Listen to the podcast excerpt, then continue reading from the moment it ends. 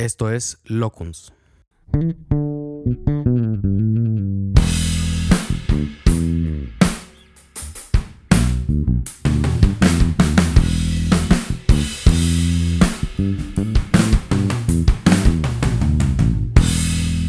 Bienvenidos a un episodio más de Locuns. Y en esta ocasión vamos a dar eh, kickoff, digamos, a la segunda temporada. Ya tuvimos 16 episodios en la primera temporada, gracias a las más de 600 personas que han escuchado hasta ahorita el podcast. Esperemos crecer en números, sobre todo porque el mensaje eh, pues llegue a más gente, ¿no? Y sobre todo el propósito principal que es ser más profesionales a lo que se dedique cada quien. Ya tuvimos por aquí nutriólogos, ya tuvimos músicos, ya tuvimos cantantes, etcétera. Ahora, pues vamos a, a explorar todavía más y pues les quiero presentar aquí al invitado. Ahora sí que estamos de, de plácenes aquí, de, de, manteles muy largos. Mi queridísimo Aurelio Eloyo, bienvenido. Carlos, muchas, muchas gracias. Este chico, gusto saludar también por allá. Eh, no, hombre, el gusto es mío, de veras. Hay un momento en la vida en la que uno eh, empieza a agradecer por distintas razones y esta es una de ellas. Este, no, no sé, es difícil imaginarse que uno pueda eh, vivir cierta cantidad de experiencias y que luego le, sean de utilidad a otros. Claro. Y la verdad es que ustedes me ayudan a hacer eso, eso realidad y es una satisfacción y por favor, este, sientan el agradecimiento de vuelta con un fuerte, fuerte abrazo aquí nosotros enfrente y a ustedes a la distancia. Bien, no, pues muchísimas gracias y bien recibido ese agradecimiento y estoy seguro que de esta plática van a salir muy buenas reflexiones. Fíjate que le platicaba a nuestro amigo en común Israel Tobar, a quien le, le mandamos un, un, abrazo. Ya estuvo por aquí, de hecho, también en el podcast. Ah, muy bien. Este, que lo importante de, de, de sobre todo grabar esto es que luego en las pláticas entre amigos y entre compadres, así como nosotros, salen muy buenas reflexiones y muy buenas anécdotas y todo. Y luego, si esto estuviera grabado. Totalmente. estaría de lujo, ¿no? Sí, sí, por, supuesto, por supuesto. y más en, nuestro, en nuestra línea de trabajo. Claro. Este, donde, fíjate que no hay... Eh, evidentemente hay escuelas de música, pero la música se vive mucho en la calle, es decir, fuera de las aulas, vamos a decirlo así. Y esa escuela que está fuera de las aulas es la que cargamos todos o la que tenemos todos en el día a día y es la que este, es, programas como este seguro ayudan a documentar muchísima enseñanza. Y es que eso que acabas de, decir es bien importante, porque luego resulta ser que eh, la cuestión académica cada vez o sea, va teniendo más relevancia como nombre, ¿no? O sea, el decir, el tener un título, el tener un, un diplomado, un certificado, demás. Pero a la hora de chambear, ¿no? De estar en, en, en, la calle, ¿no? En el día a día, lo que más va a hablar van a ser las tablas de la calle. Totalmente. lo que aprendiste en el camino, lo que viste en alguien más que aplicó y le funcionó, etcétera, ¿no? Totalmente. Yo, la verdad es que eh, no me atrevo a, a, ser absoluto, pero sí a generalizar que los trabajos que uno va consiguiendo tienen que ver con las referencias, es decir, cuando la gente te escucha, cuando la gente te conoce. La gente no te pide un título, para, para, darte un empleo en, en, nuestra línea de trabajo. Es siempre, eh, ese empleo siempre se te lo ofrecen o te lo ganas después de que te conocen o te escuchan tocar. Así que sí. Sí, totalmente. Y fíjate que eh, para, para, complementar ese punto, ahorita ya casi en cualquier trabajo, ¿eh?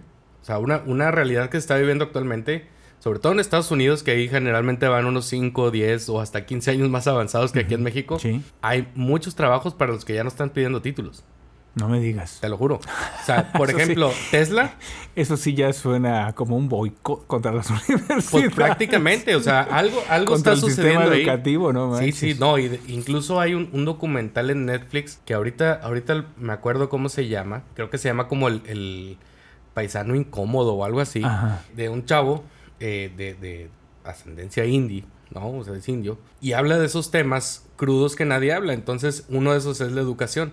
De cómo las universidades, como por qué cobran tanto y luego resulta que la gente que sale de ahí ahorita no está ganando tanto, sino más bien sale más endeudado y no está como consiguiendo trabajo. Entonces, hay una, un algoritmo ahí interesante, pero el punto específico es que, por ejemplo, Tesla, este Elon Musk dice, oye, a mí no me importa que hayas estudiado. Mientras sepas hacer esto que estoy pidiendo que hagan, con eso estás contratado. Ah, ok, te someten a pruebas para ver si sí, claro. Pero entonces ahí es donde Pero ya no hace falta el título. Exacto. Está bien interesante ese efecto. Interesantísimo, claro. Sí, y, y yo, yo estoy casi seguro que más adelante va, va a ser va a ser ya como el estándar, ¿no? Entonces, Sí. por eso es bien importante ir, por ejemplo, compartiendo estas, estas vivencias y Sí, demás, claro. ¿no? Y ahorita le vamos a entrar. Pero Sí, por lo no, pronto, cómo no, cómo no. para que nos vaya escuchando, eh, primero, ¿dónde te pueden contactar? ¿Cuáles son tus redes sociales? Ah, bueno, eh, mi, eh, mi correo electrónico directo es contacto arroba aurelioloyo.com. Es loyo L-O-Y-O, porque a veces suena raro, pero, Claro. pero he, Doble vivi- he L. vivido con eso toda mi vida, así que quiero O pensar que... L-O y que latina. O. Y las redes son eh, arroba soy Aurelio Loyo. Este, ya ves que a veces usamos el oficial y demás. Claro. Yo me conformé y me gustó con el soy Aurelio Loyo en el Instagram, en el Facebook y en el Twitter. En esas tres. Buenísimo. Aún no tengo mi canal de TikTok. Ya estoy muy presionado para hacerlo. Sí. Este, pero me parece que es algo que necesita más diversión y ya, ya me estoy asesorando con, con las pequeñas que tengo en casa. Seguramente ellas me van a guiar para generar contenido. Definitivamente ellas son las mejores maestras y guías es, y gurús de esas redes. Exacto, entonces al- todavía no lo tengo, pero espero que esté libre. Digo, si alguien me está escuchando, el que me No- no lo use, por favor. chance, no lo- prometo hacer contenido. Oye, capaz que eres viral ahí, todavía ni te has dado cuenta. sí, caray, pues ahorita, precisamente, ahorita te voy a preguntar al respecto de eso, pero platicábamos con Israel de, de también la importancia de ahora ser el, el propio PR, ¿no? O Relations Public, ¿no? O sea, de, de- de estarse promocionando uno mismo y aprovechar las redes y demás, pero bueno.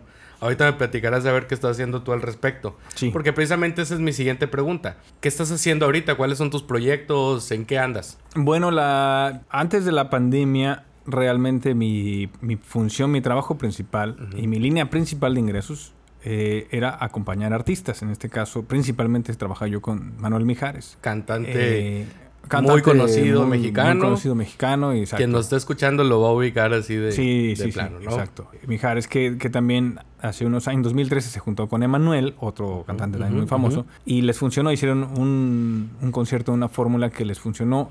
El tour y Amigos, el que tour le llaman, ¿no? Amigos, exacto. Y hasta antes de la pandemia llevábamos siete años de mucho trabajo y mucha actividad. Este, principalmente a nivel nacional, que es la verdad lo que sorprende un poco. Sí llegamos a salir también, pero nos consumían mucho, o este producto lo consumía mucho. el- ¿Cuántas fechas más o menos este, estaban tocando por año? con el Tour Amigos, alrededor de 45 shows al año. Wow. Entre 45 y 48. Sí, sí, es bastantito. Estás hablando de que son cuatro o cinco fechas al, al, al mes, ¿no?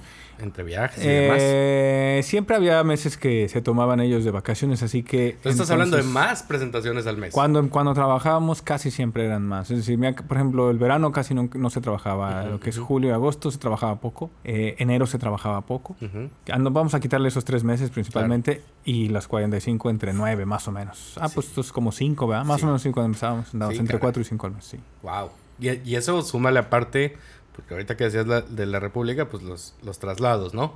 O sea, aviones, hoteles, autobuses, bla, bla, bla. Sí, claro, esa es la parte que no... Bueno, no sé si se hable mucho o no, pero nosotros luego no, no compartimos mucho. Casi siempre andamos compartiendo, eh, ahora ando por aquí, Claro. las fotos en el escenario, las fotos de gente. Pero los traslados son cansados, ¿eh? Llega un momento que es cansado. Puede ser son- sonar a burla, pero sí llega un día donde te confundes de, de hotel. O sea, te dan una llave de un hotel y te confundes Hijo, con el cuarto. Claro. No de hotel, ¿verdad? Pero, sí de cuarto. Claro. Este, porque ayer estabas en el 301 y ahorita estás en el 1528. Sí, entonces, ya de repente- llegas al 301 y Ándale, lo ¿por quieres no abrir y pues porque no abre. Sí, sí. eh, no, es, no, es, no es raro que incluso pase, ¿no? No, claro. Este, Y incluso me, me atrevería a decir, y a ver si te ha pasado también, que de repente te despiertas y es exactamente el- la misma cadena, ¿no?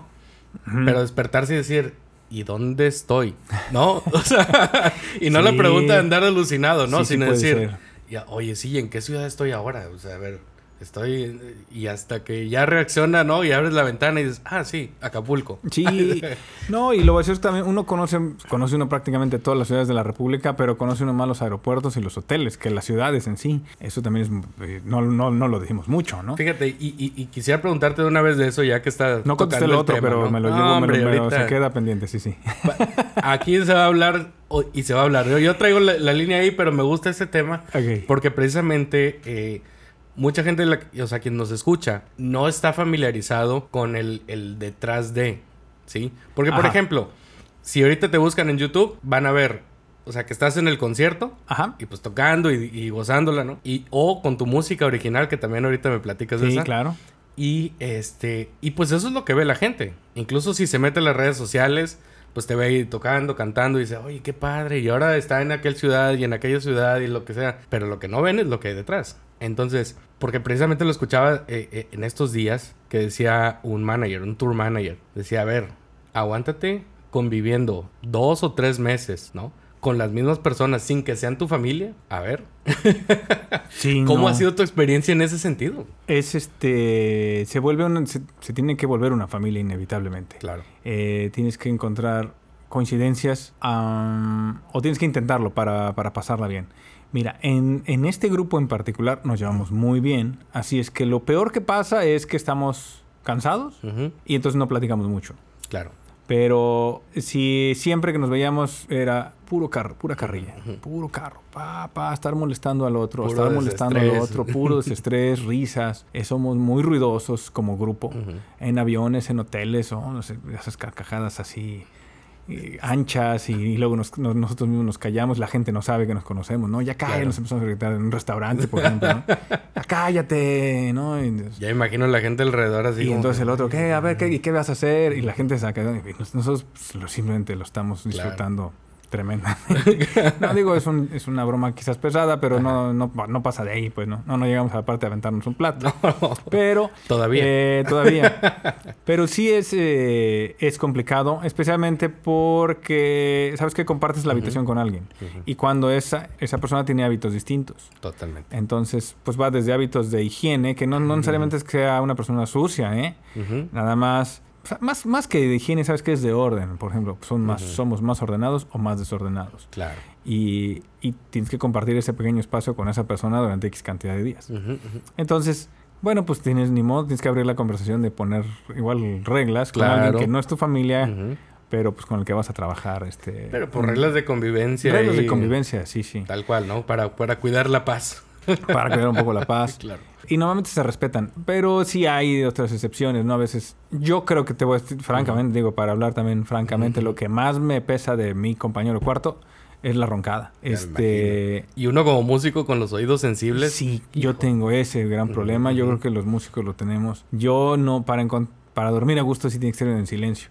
Entonces me pongo tapones, pero el riesgo que corro es que luego no escucho el despertador. Sí. Entonces, este, normalmente entonces ya, lo, ya logramos encontrar ese balance, por ejemplo. Entonces yo me pongo tapones y él me despierta.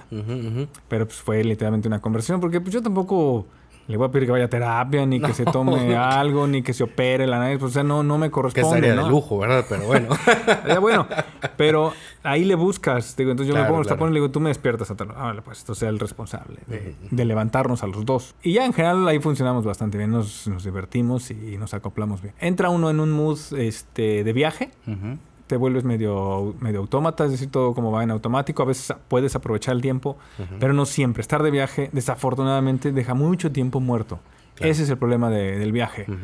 Es bien difícil, tienes que ser bien disciplinado mental y físicamente para que el viaje te sea útil de otra manera distinta, además el show. Ok, y ahí quiero, quiero preguntarte algo. Entonces, platícanos, por ejemplo, ¿cómo sería un, un- Pues no, a lo mejor todo el mes está, está difícil, ¿no? Pero sí a lo mejor ya como... ¿Cómo se vuelve esta rutina de, de viajes, ¿no? O sea, por ejemplo, en una semana que a lo mejor tuviste que te gusta dos, tres viajes, eso. Sí, por ejemplo. Platícanos, y sobre todo la gente que nos está escuchando, que no sabe de todo esto. O sea, quienes vamos nada más al concierto y decimos, qué padre, pero no sabemos todo lo que vive el cantante, los músicos para llegar a, a esa ciudad y luego de irse a otra ciudad. Sí, bueno, desde la parte de, de músicos y de staff, porque ujú. el, sí, el artista se, tiene otros horarios. Pero eh, supongamos que va a haber show viernes y sábado. Entonces, desde aquí de, de Monterrey, yo tomo un vuelo el viernes, el show es en Cancún, y el sábado vamos a decir que es en Puebla. Ok. Entonces, yo lo que hago es que el viernes me voy en el primer vuelo de Monterrey a Cancún. El que llaman de lechero. El que llaman de lechero. A las 5 de la mañana. Exactamente, a las 5 de la mañana. Eh, sí, 5 y media. Entonces, si el vuelo sale a las 5 y media, a las 6 de la mañana, yo tengo que estar en el aeropuerto a las 4 y sí. media. Sí. Ah, no, Cuatro, cuatro y media. este 4. 4, porque como viajo solo es más, más, más fácil. Yo ya realmente Solo llevo mi, mi ropa al show. Y entonces, para, ¿a qué horas tengo que levantarme para llegar al aeropuerto? ¿O a qué horas tengo que salir de la casa para llegar a las 4 de la mañana? O, Y, a las, y o al aquí cuarto para las 4. Es, es- es bueno también decir que no tienes que cargar con tu instrumento. O sea, ya, ya el staff o el Es equipo correcto. ya tiene tu instrumento, ¿no? Es correcto. En este caso, yo, yo solo viajo yo y, mi vestuario, Claro. digamos. Eh, el, el piano viaja por tierra o ellos lo consiguen, depende del el lugar donde El- estemos. ¿no? Entonces, para llegar a las 4 de la mañana, tengo que salir de, de casa a las 3.20. Ujú. Para salir de casa a las 3.20, tengo que decidir si me baño antes o no. A veces, depende del cansancio, Claro. pues digo, mejor me voy así. A veces digo, ah, me quiero ir fresco. A veces prefiero llegar a Cancún porque digo temprano y me baño y me duermo. Claro. Eh, estas decisiones, la, la verdad es que la tomo a veces un día. Pero quiere decir que ya no voy a dormir muy bien porque de por sí uno es medio nocturno y me, me voy a tener que levantar a las dos y media de la mañana, no sé, dos, ¿no? O Cuarto sea, para las dormir tres. dos horas, Ándale. tres Entonces, horas a lo mucho. Duermes, duermes, eh, ya ahí, ahí ya comienza la parte cansada. Claro. Y pues me transporto al aeropuerto, eh, me estaciono ahí, en el caso aquí de Monterrey, lo dejo en el estacionamiento del aeropuerto, y me subo al, me entro a la terminal, hago todo lo que tengo que hacer. Y te digo, ahí no hay como mucha forma de aprovechar el tiempo en realidad. Por lo menos para mí. Supongo que te digo, hay, Claro. debe haber formas y personalidades que lo hagan. Pero yo estoy pendiente de que no vaya a dejar el vuelo. Claro. Porque el show es esa noche en Cancún y yo estoy en Monterrey. Sí. O Entonces, sea, llegas no, o llegas. No se te puede No, escapar, claro. ¿no? No te puedes quedar dormido o, ah, es que me puse a leer un libro o a escuchar música, no. Nada. Entonces, pues pendiente de eso. Entonces, como estás pendiente, no estás realmente poniendo atención en algo más. Y si no prestas bien atención a algo más, pues, pues todos más bien te pones a entretenerte. Claro. Si no, pues no, si no lo vas a aprovechar. Te subes al avión y finalmente ahí te, te empieza a caer el sueño, porque ya, ya andas desvelado. Pues es que ya llevas cuatro horas.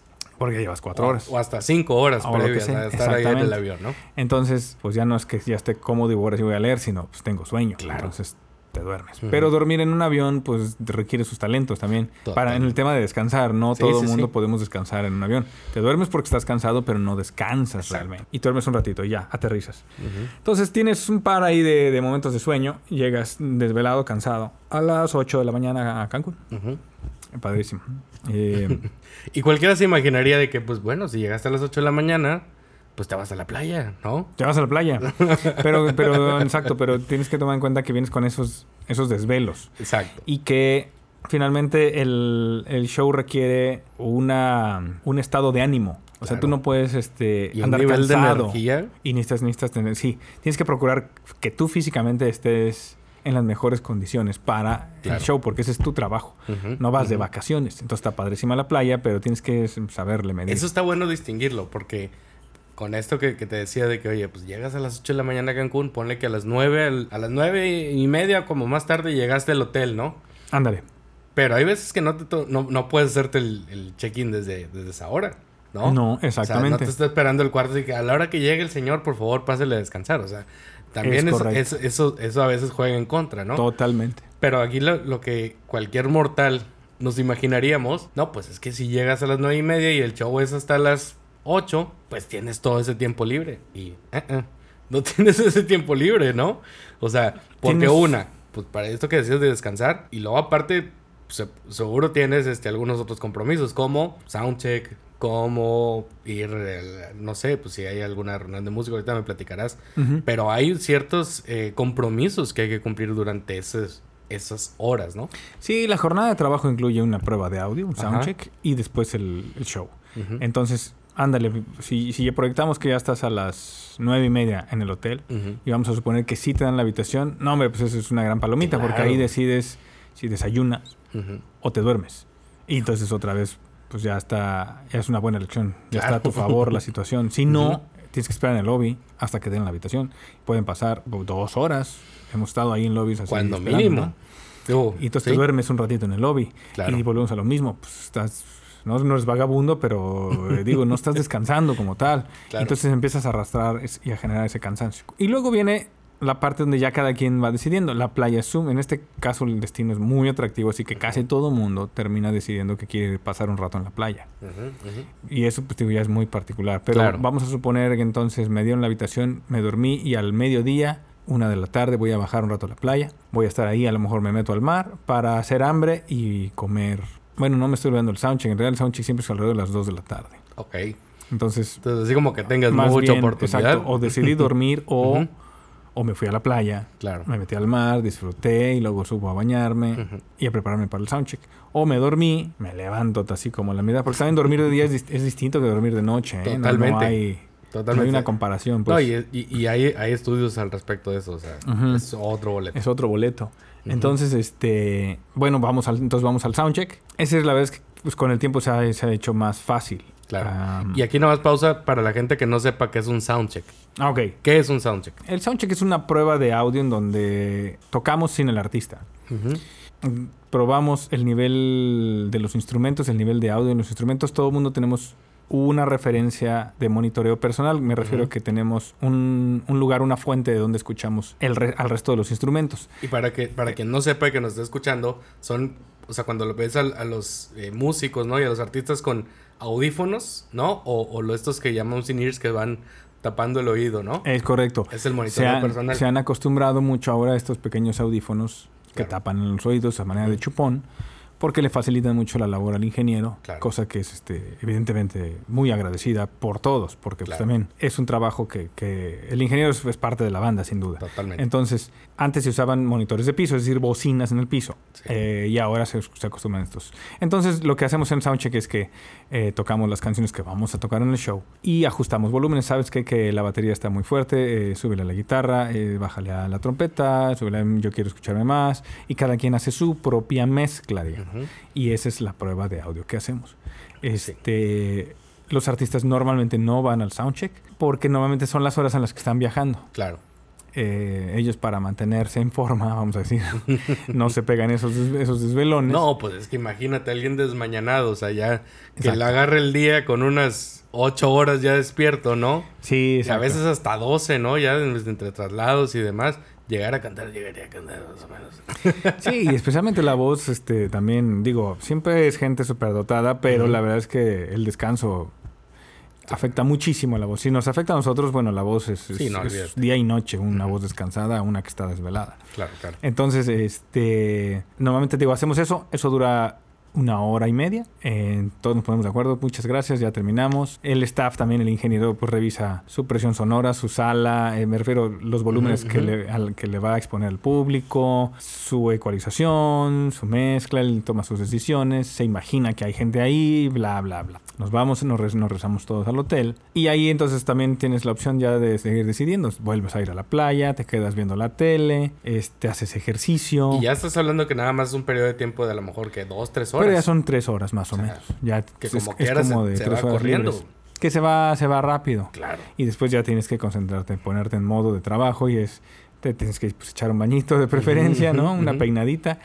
eh, y te arreglas porque ya normalmente del, del hotel salimos arreglados, me refiero vestidos para el show y normalmente llegamos por lo menos con una hora de anticipación antes de que comience el, el concierto como tal. eh, a veces llegamos hora y media, entre hora y media y una hora llegamos antes de- del concierto. Y luego ya viene el concierto, que obviamente lo que no, lo que mucha gente no sabe, y tú me lo sabrás decir si no, es que luego estar en un, o sea, en un concierto, tocar en un evento así en vivo, masivo, ¿no? Y hablando de masivos, a lo mejor más de mil personas, y seguramente habrás tocado con audiencias más grandes. Pero es como, es, es equiparable a lo que hace un deportista de alto rendimiento.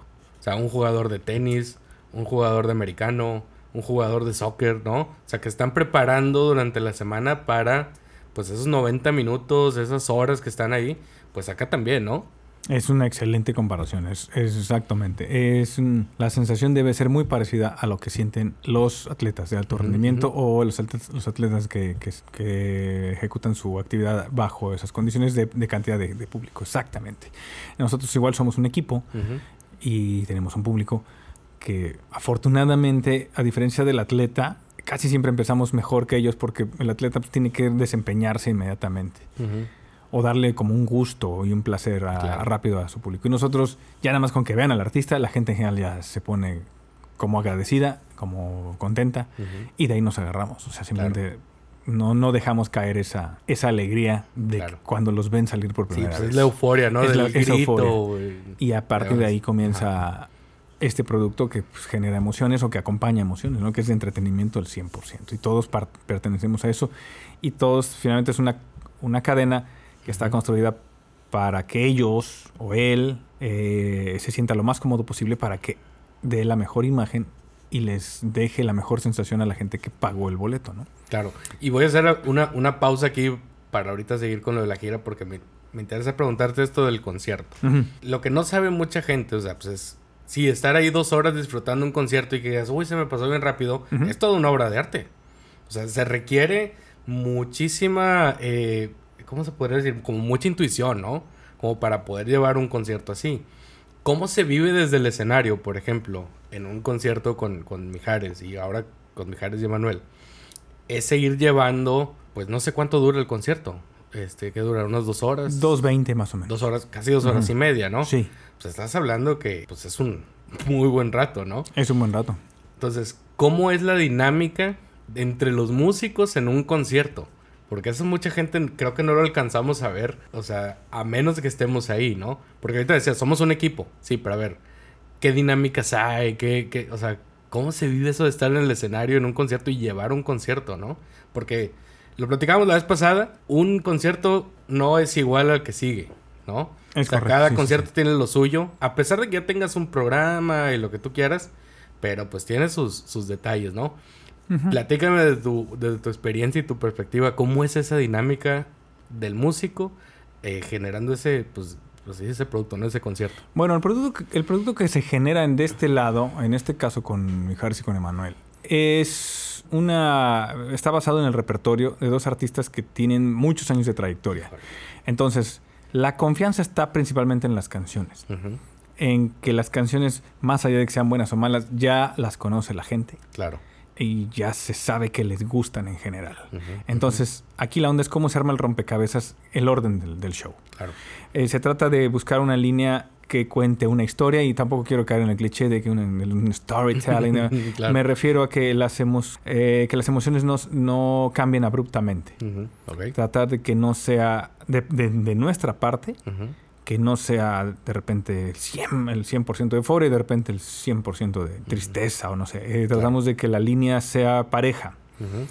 Eh, evidentemente tenemos que con eh, acomodar las piezas porque hay canciones muy alegres, canciones de cotorras, vamos a decirlo, eh, normales. En cuanto a emociones, pues me refiero Claro, a que, claro. que no, que no- no brincan o tampoco temón. Y canciones muy tristes.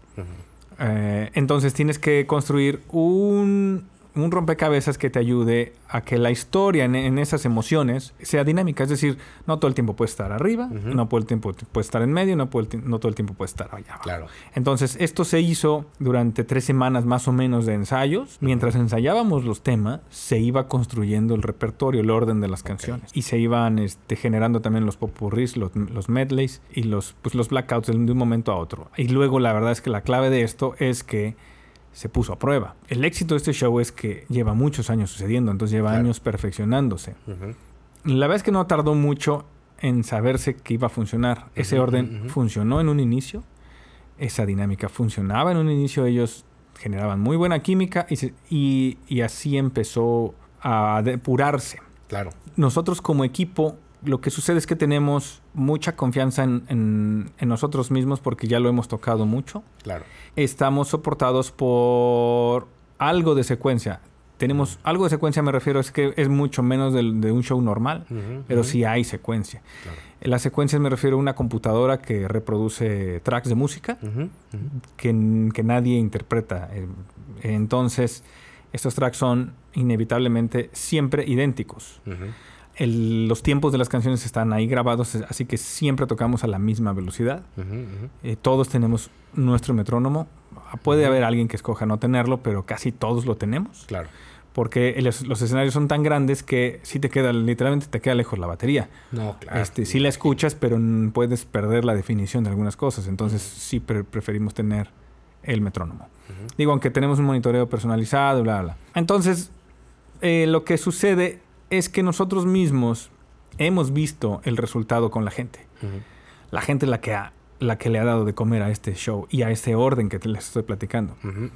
Sabemos, ahora sí que sabemos que funciona. Nosotros, Claro. mi- nosotros mismos lo hemos ya, somos testigos. De Claro. nos- no- entonces nos subimos al escenario sabiendo que traemos un Ferrari ahí arriba. Entonces nada más se enciende, rum, y todo, todo el mundo sabe que empiezan las luces y que la gente de videos igual se tiene confianza porque sus videos también ya sabe que funcionan, el diseño de luces funciona, la banda funciona. Entonces, la parte de, que le damos vida al concierto, a pesar de que intentamos tocar o tocamos siempre lo mismo, es en, los pequeños detalles sabemos que ahí vive nuestra, nuestra aportación y en general muchos de nosotros inevitablemente somos fans de las mismas canciones.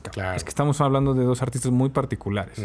Yo, en mi historia, digo, no, para no hablar por los demás, pero sí, yo, yo compraba mi cassette de Mijares. Y todavía ni sabía que iba yo a ser músico. Es más, estudiaba yo la secundaria, creo. Entonces, hay varias canciones que yo, que yo toco como fan, cabrón. Entonces, me emociona mucho porque tienen recuerdos para mí, no, no es un trabajo normal. Estoy tocando canciones que, para mí también significan algo. Claro. Entonces yo estoy seguro que para todos también hay algún pequeño mensaje por ahí metido. Y la verdad es que también inevitablemente la, banda se va haciendo mejor.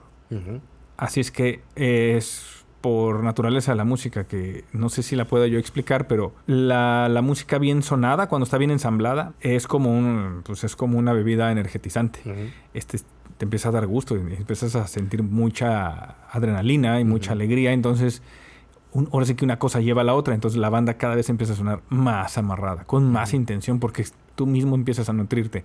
Y luego, si se te ocurre voltear a ver a la gente, pues con más, o sea, la gente sigue bien contenta. Igual, no, igual no te están viendo, a lo mejor no te están poniendo mucha atención, pero, pero están bien emocionados. Entonces solo hay solo hay buena vibra y solo hay como alegría todo el tiempo. Es muy intenso, es, son dos horas veinte normalmente intensas. Sí hay momentos más tranquilos y, donde, y como estoy haciendo ejercicio hasta, hasta descansas un poquito en lo que el, un poco. El artista quiere dar unas palabras y ah, todo el mundo hasta descansa tantito y luego comienza otra vez, vámonos, ¿no? Y empiezas a arrancar. Entonces, este, pues yo creo que es resultado de todo eso, la experiencia que terminamos viviendo viviendo ahí arriba. Pero la clave es la gente que siempre está de buenas. Es, claro. Esa es una chamba súper rara. O sea, más bien muy distinta a otros trabajos como músico donde tienes tú que generar el entretenimiento, generar la atención y generar la alegría. Aquí la gente ya llega contenta, ¿no? Claro, ya, te ponen, con, te ponen de ya saben lo que va. Exacto, entonces más, más bien a veces aprovechamos eso que andamos cansados y yo, por ejemplo, yo ya sé, a veces estoy cansado y ya no, no me preocupo porque digo, ahorita que empiece el show seguro me va a dar mi boost. Claro. Y ya nada más dejo que empiece a sonar pum, pum, pum, y, y órale está. yo mismo me autodopo. Y fíjate que entonces aquí rescato, quisiera rescatar varias cosas. Una que tiene que ver con, primero, prepararse. O sea, no, no puedes llegar nada más a, a improvisar. O sea, con lo que decías de las tres semanas de ensayo y aparte con el paso de los años que pues esto se va perfeccionando cada vez más, ¿no? Entonces, eh, eh, yo creo que en, cualquier profesión, ¿no? Esto lo podemos rescatar y llevarlo a, cualquier campo. Que incluso para poder improvisar, tuviste que haberte preparado tanto tiempo, porque seguro ahorita ya pueden hacer una que otra improvisación o algún otro que otro cambio, pero porque lo demás ya vas de cuenta como muy fluido, ¿no? Pero entonces es como, como esta parte de decir, si te preparas, ¿no? O sea, pues puedes este, asegurar, uno, que se cumpla lo que quieres que se cumpla, ¿no? En segunda, es como, como esta parte de, de inspirarse, ¿no? Y conectarse realmente con, como con, con lo que estás haciendo, ¿no? Que en este caso es, yo, comparto esa sensación, o sea, de, de sí estar así como todo cansado y así de que, primeras notas y haz de cuenta que desaparece todo, ¿no? Y, se empieza a generar una, una energía y una, una, magia, ¿no? Así como muy padre y te olvidas. Es, más, no sé si, si de repente se, ha extendido algún concierto este, o alguna otra presentación, ahorita nos platicarás, pero que pues, pasó el tiempo y ni te diste cuenta, ¿no? O sea, pues por esa, por esa inercia, ¿no? Y la otra es esta parte de, poder como transmitir, ¿no? Y captar lo que está pasando en este intercambio ahí, con, por ejemplo, con el público, ¿no? O sea, entre los músicos generar esa, esa dinámica y luego que conecte con el público y de vuelta, ¿no?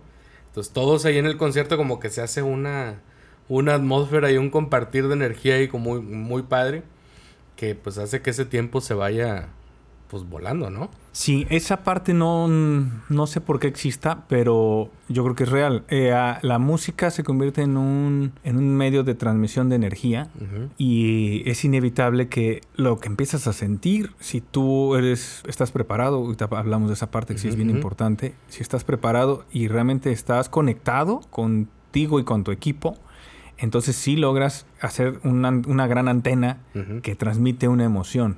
Más allá de las notas o los acordes o los ritmos que estés tocando, realmente sí se genera una transmisión de emociones y se reciben por parte del público. El público no está tocando ningún instrumento, sin embargo, su presencia genera algo. A veces a veces sí puede ser claramente un grito o un, eh, muchas voces cantando una canción. Eh, y a veces nada más es estar ahí en medio de tanta gente.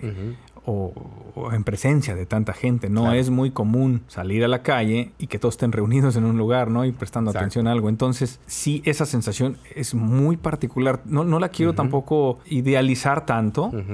Pero, mm, porque en, teoría esto se, tiene que generar desde otro objetivo. Eso, eso, eso tendría que ser quizás una consecuencia de, tu esfuerzo y, de, tu disciplina. Pero, pero si te toca que en lo que hagas se lo vas a presentar a mucha gente al mismo tiempo, sí, eso, eso sí se genera esa vibra de comunicación. indudablemente. ¿Por qué? La verdad es que no lo sé. Fíjate, aquí me voy a atrever a hablar por, por mí pero eh, yo tengo una, una, ya viste que todo lo que platico generalmente son analogías, ¿no? Y, metáforas.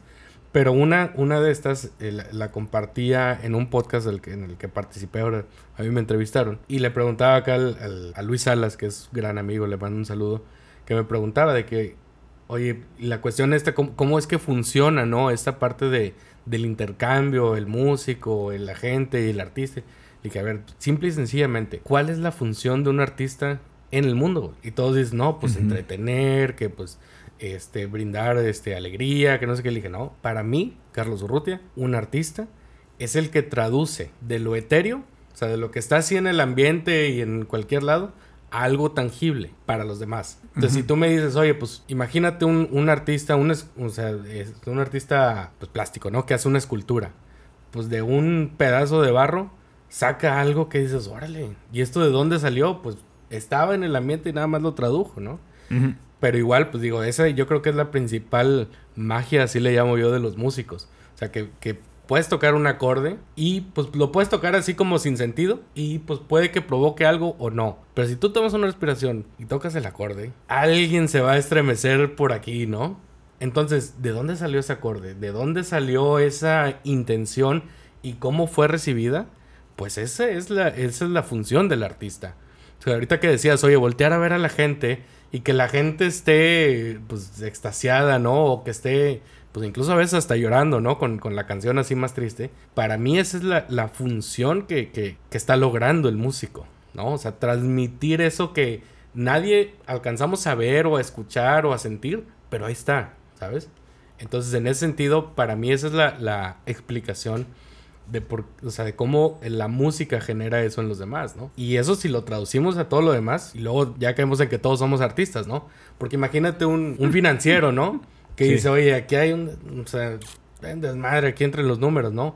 A ver, ¿cómo le encuentro solución? Se saca una solución que nadie se hubiera imaginado, pues igual lo bajó de lo etéreo, ¿no?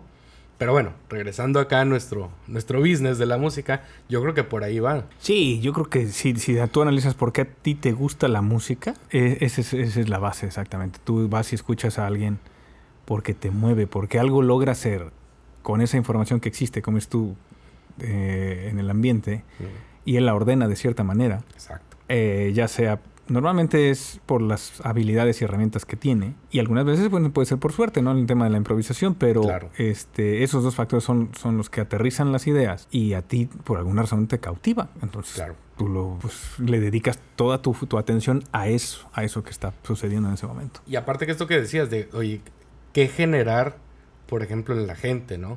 Que esto es parte de ir preparando el, el show.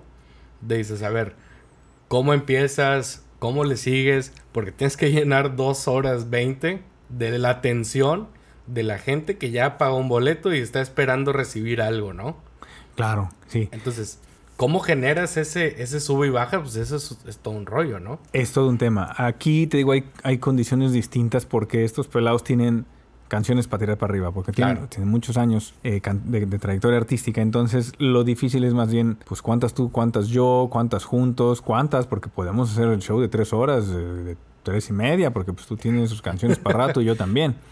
Pero no, no queremos tampoco, pues, hacerlo tan a la ligera, eh, o tan a la ligera, tan a, eh, tan al aventón. Entonces lo Claro. que se intenta, o se intentó, te digo, fue planear un espectáculo que tuviera estas emociones de principio a fin.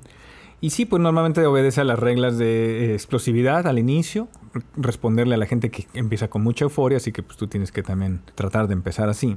Y después entonces ya lo, tú los vas, este, los vas llevando un poco, ¿no? Vas calmando el repertorio, tocas un primer fondo, vamos a decirlo, y luego lo, lo vuelves a regresar. En algún momento lo vuelves a hacer explosivo. Para, que- para sacarlos de esa reflexión profunda ¿no? que Claro, acaba claro. de suceder. Y después vuelve a suceder prácticamente lo mismo. Vuelve, vuelve a bajar. Y en, en teoría al final pues ya vuelves a dejar el show muy muy arriba Claro. para que salga la, la gente muy contenta, tratando de que salga igual eufórica pero ya satisfecha, ya no, Exacto. no ya, ya con la energía un poco ya este pues gastada, vamos a decir, ya, ya, ya no acumulada más bien, ¿no? Claro. Que ya, ya, ya, ya, ya quedó ahí. Entonces salen contentos. salen Sí, alegres. claro. Esa es la idea de generar este la, esta línea emocional que te digo con, con estos cuates. ¿no? Sí, no, me imagino. Y, y es que es todo un reto porque si no, o sea, precisamente el objetivo es eso, que la gente se vaya satisfecha, una por lo que escuchó, por lo que cantó, por lo que vivió, pero además que no, no, no digan, es que estuvo larguísimo. Sí, y por lo que pagó también. Claro. O sea, aquí se trata de, lo- de lograr que si- siempre la resistencia es el pagar. eh, y, y más por la música, ¿no? Por lo, lo que ya sabemos. Entonces, la industria se, se volcó a que el, el concierto en vivo es el que el- íbamos a vender como caro. Así que por eso lo teníamos que vestir de muchas maneras. claro. Porque ya los otros ingresos ya estaban muy, eh, muy escuetos, ¿no? La parte de venta de, de discos y todo eso. Entonces, el, el boleto se volvió muy caro de las presentaciones. Claro. Totalmente, muy, muy, muy caro. Se, se vuelve ya un lujo.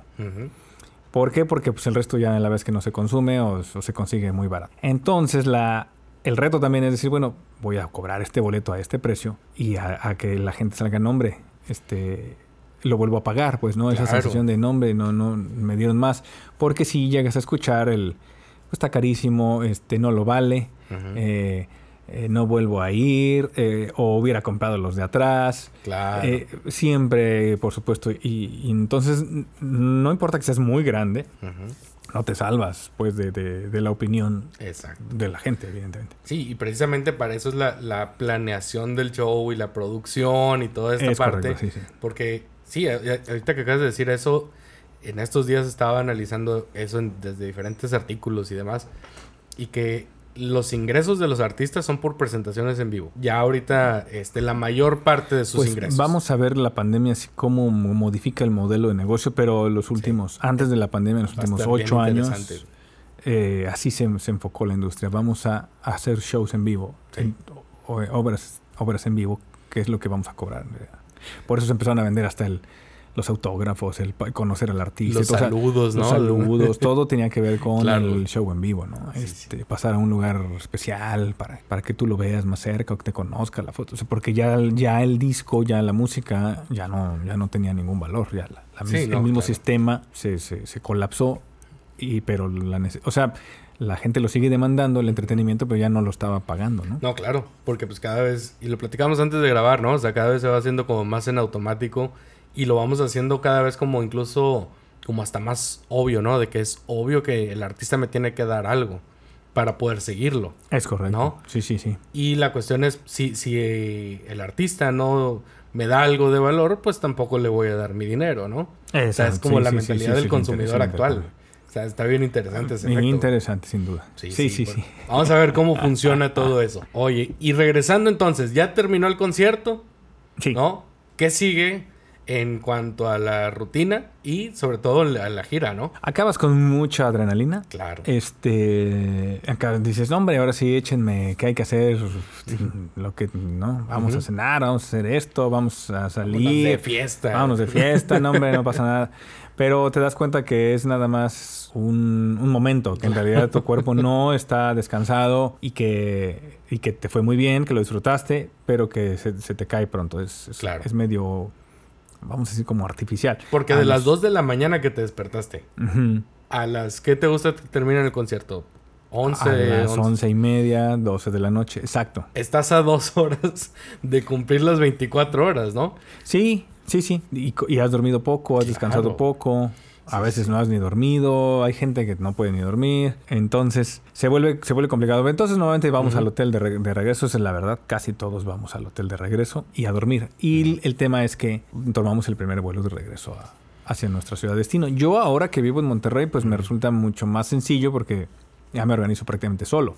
Claro. Pero porque toda la banda, realmente yo soy ya el único que vive. Bueno, este Iván Núñez vive en León, pero este él casi siempre viaja a México y de ahí se va a León. Entonces él casi siempre viaja con todos. Pero yo, yo me, termino quedando solo viajando a, Monterrey. Entonces se me ha alivianado mucho porque entonces yo ya escojo mis vuelos y a veces ya no escojo ese vuelo tan temprano. Entonces a veces ya me quedo más... Ya le compras un poquito más de tiempo. Sí, ándale, más tiempo y descanso más. Pero si no, la rutina sería viajar en el primer vuelo de regreso.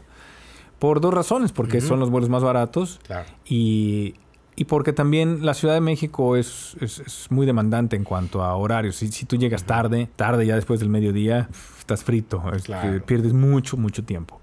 y, y, en este afán de querer ser, este, de querer seguir, seguir, generando, y los músicos pues casi siempre andamos tratando de generar recursos, pues llegar, ya estamos tratando de llegar temprano para aprovechar ese día. Pero lo curioso es que llegas cansado, o sea, siempre andas este fregadón, no moladón, ¿no? Pero en fin, esa es la rutina y, o sea, es, así le hacemos sí, que es como prácticamente todo. El meme que dice, ¿no? Dice, oye, ¿y cómo le haces para siempre estar como tan fresco, no? Y que dice el, Hulk, ¿no? pues ese es mi secreto, siempre estoy cansado. Ah, ándale, exacto, exactamente. Siempre estoy cansado. Sí, sí, es prácticamente todos, ¿no? No hay quien se salve, entonces... Ahora, pero ese es un escenario en donde terminaste de tocar y al día siguiente te regresas. Pero cuando es, terminaste de tocar y al día siguiente vas a otro lugar. Ah, claro, por ejemplo, en ese caso, el, al día siguiente era Puebla, como te había dicho. Entonces, todos vamos al aeropuerto. Primer vuelo que sale a la Ciudad de México.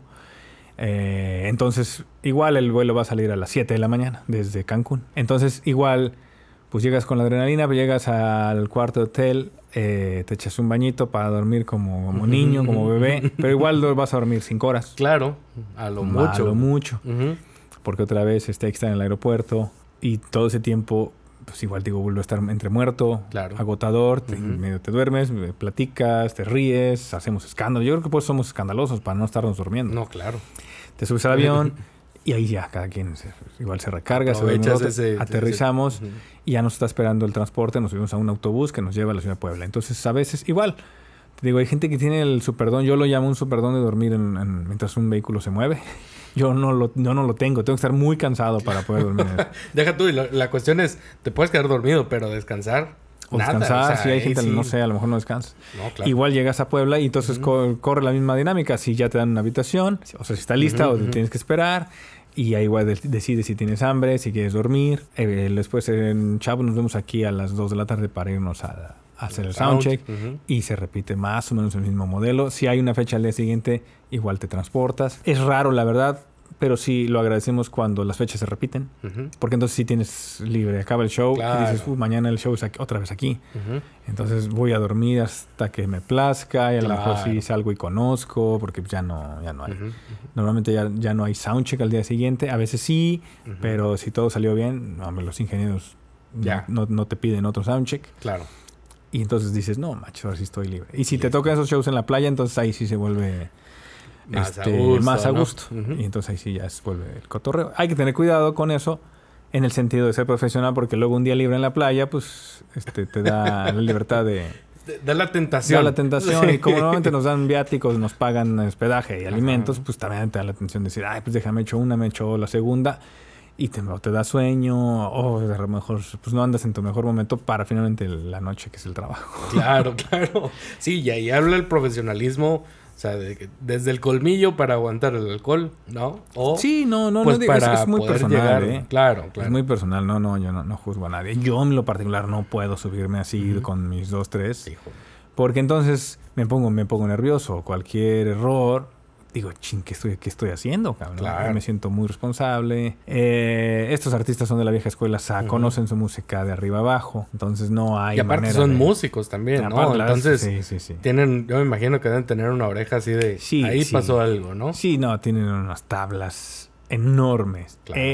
enormes, ¿no? A estos cuatro no les pasas un strike así por equivocación. no, entonces, este, y ellos, la verdad es que ellos son los, más este, disciplinados y los más entregados para eh, darle al público un espectáculo que, se vayan contentos. Eso, siempre es, es muy, muy claro y siempre lo tengo que, decir, ellos son el ejemplo. O sea, nosotros, ellos ponen la, digamos que la referencia y nosotros vamos detrás de ellos. Órale, vamos a, dar lo mejor de nosotros. Y, fíjate, eh, aquí quiero rescatar esta parte que, decías de, o sea, de cómo se vive el, day to day, ¿no? de, andar en, en, tour o en gira. Para que la gente vea que no es nada más este pura diversión de estar tocando. O sea, conlleva muchas horas de no dormir bien, eh, decidir si comer o dormir. Este, y yo creo que ahorita, pues, eh, digamos que hasta antes de, pandemia, pues también estaban hasta en cierto grupo ahí privilegiado, ¿no? De hoteles y ciertos, ciertas comidas y demás. Porque otros músicos es, conocen autobuses, este, baños de gasolinerías y comidas de Oxxo, ¿no? Totalmente. Y se acabó. Entonces, eh, para quien no sepa, de esto se trata una gira. O sea, cuando va cierto grupo, cierto artista a la ciudad, esto que nos está platicando Aurelio, eso es lo que pasa detrás de, ¿sí? Entonces, lo platicamos el otro día también, de que a veces uno se quiere acercar al artista o a los músicos y dice, ay, es que me trató mal y es que no me puso una buena cara. Pues es que imagínate las horas que lleva, los traslados, no está en su casa, o sea, son muchos factores, ¿no? Los que entran en juego para poder, pues ahora sí, dedicarse a estar en una gira. Sí, yo especialmente la parte difícil de tratar con el público es que la, la gente normalmente quiere conocer al artista. Claro. Si si, si se conformara con nosotros. Listo, güey. no, hombre, estaría padrísimo. a mí me encanta conocer gente y platicar con ellos. Pero la bronca es que casi siempre te, te piden conocer al artista. Eres el medio eres el medio.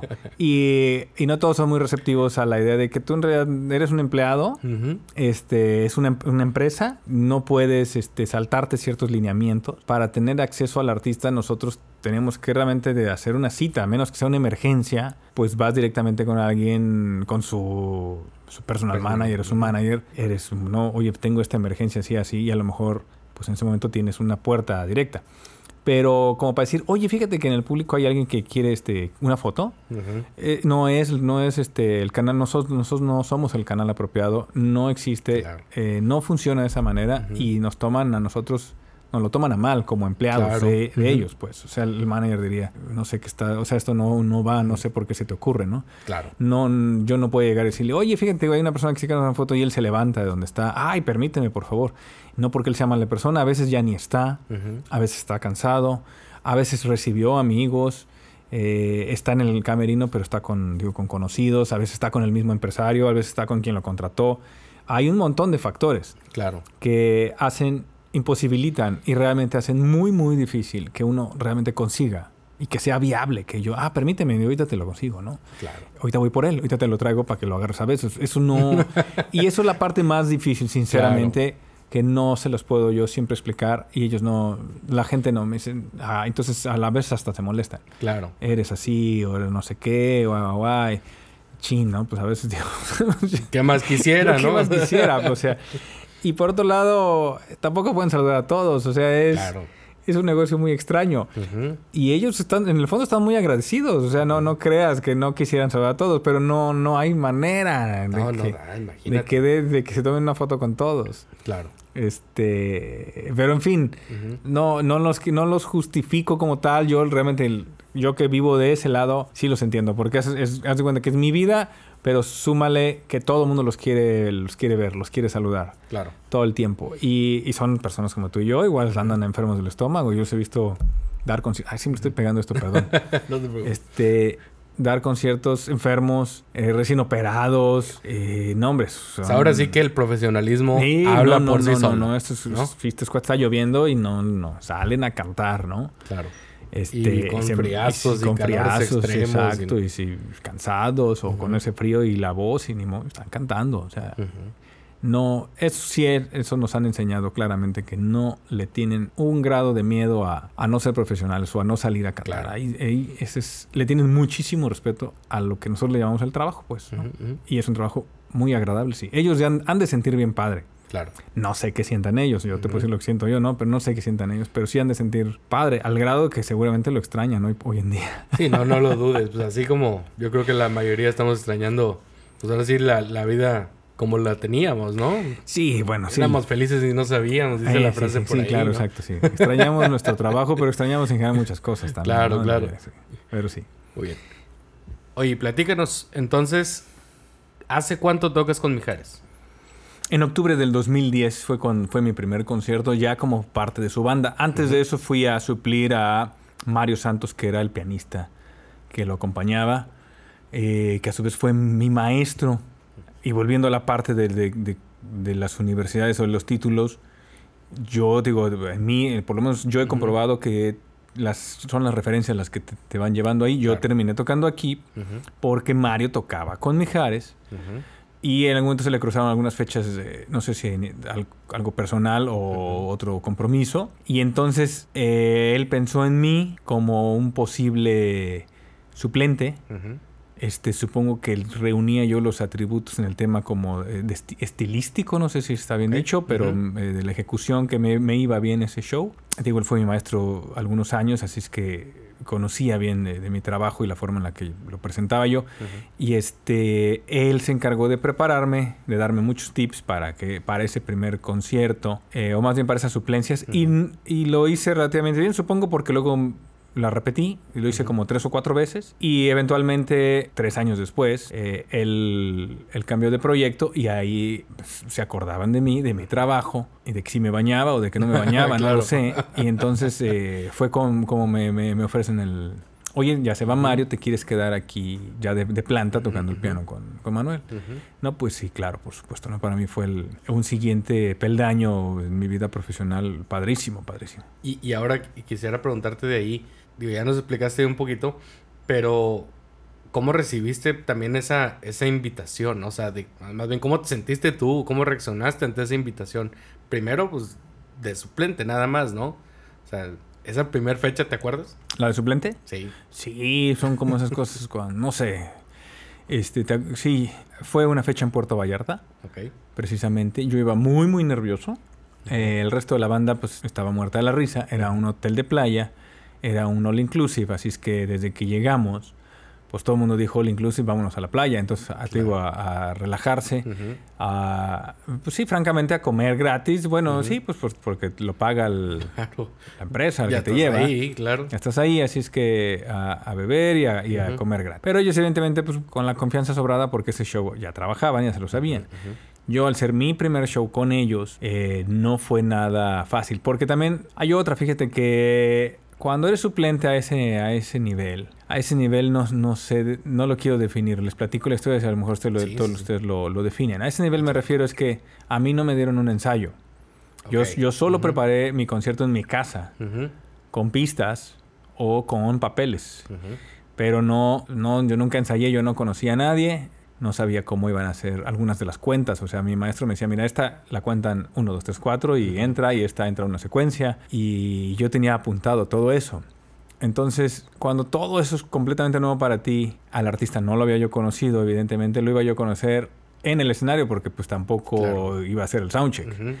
Así es que yo lo iba, iba a conocer al artista ya, con el show corriendo, y a mis compañeros de trabajo yo no, había, no iba a ensayar con ellos. Ujú. Mi primer ensayo relativamente iba a ser el soundcheck. Y entonces lo que pasó es que me dieron, me preguntaron cuáles quieres ver. No íbamos a ver todo el show, pero sí me dieron cuáles quieres ensayar o Ujú. cuáles quieres revisar, ¿no? En lo que se hace la prueba de audio. Ah, pues a ver, me gustaría esta, me gustaría aquella, me dieron como cuatro. Ujú. Órale, pues. Pero en el entendido de que, digo, no podía yo correr todo el ensayo. Entonces, No, claro. yo iba muy nervioso porque no sabía, pues, cómo, cómo iba yo a sonar. El equipo eh, no, lo había, no lo había usado nunca. Todo era nuevo absolutamente, Claro, ¿no? Entonces todo, todo. tienes experiencia tocando, pero, pero no, y no en es... escenarios como ese ya, ya habías tocado antes. Y para esas audiencias, ¿o no? Esta, mm, pues fíjate que a mí lo que me ayudó es que yo trabajé antes de eso en, una, en un musical que fue muy exitoso. Y entonces es- eso me expuso ¿Cuál a, mucha presión. Se, se llamaba Hoy no me puedo levantar. Ah, claro.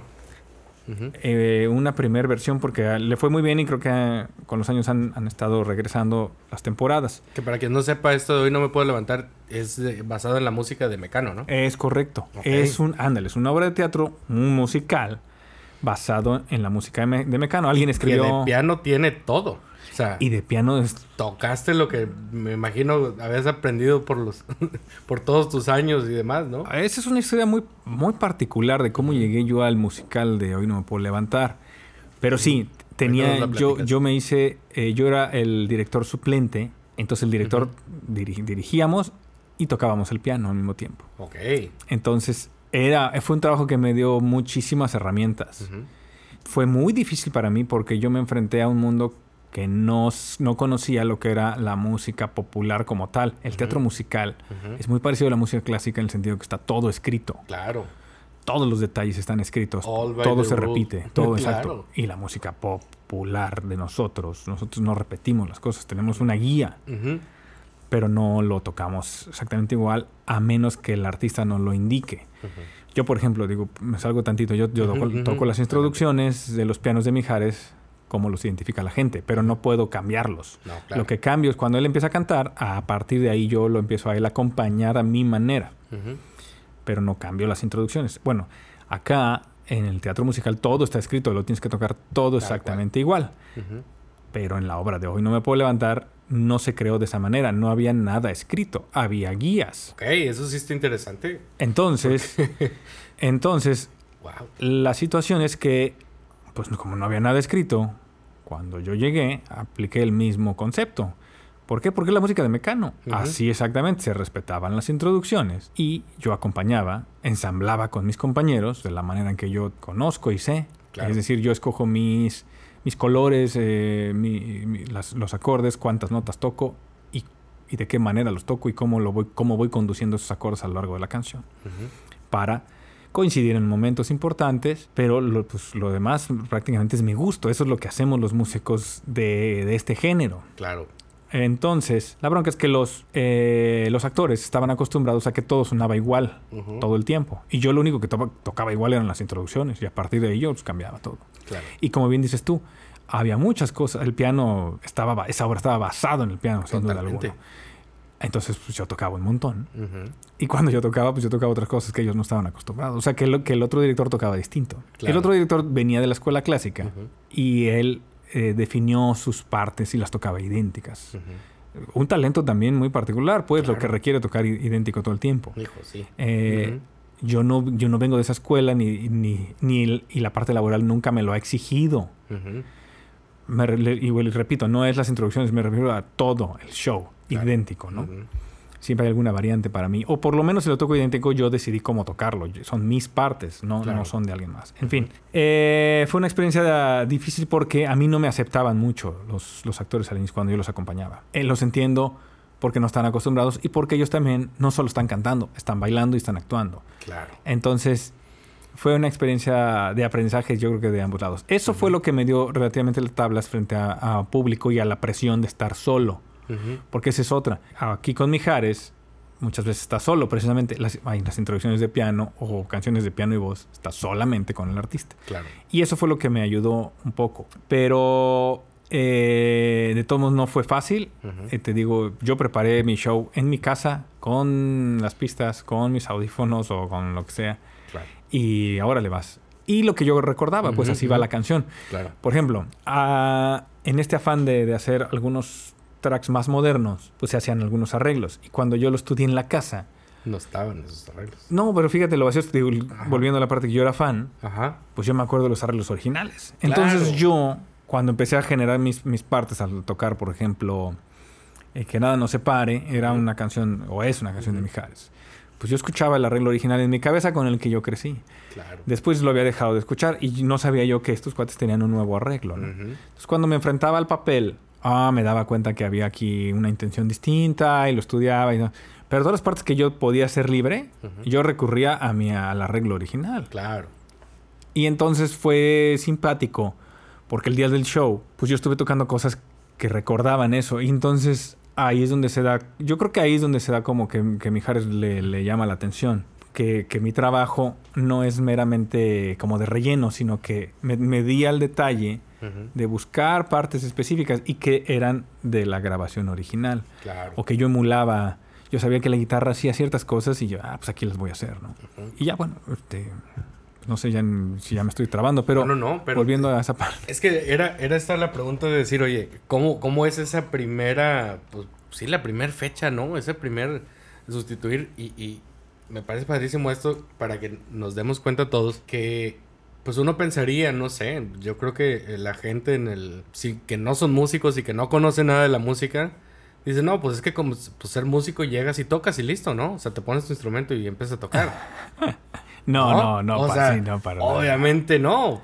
Suceden muchísimas cosas antes de siquiera llegar primero a ese escenario y segundo ejecutar algo, ¿no? Sí, sí, O sí. sea, porque pues uno puede llegar como técnico y como quiera necesita una preparación brutal, pero pues uno, uno como músico no es como que, ah, pues ya, ya, ya estudié, o sea, ya me recibí de músico y ya puedo ejecutar en donde sea, ¿no? Sí, no. Todo lo contrario.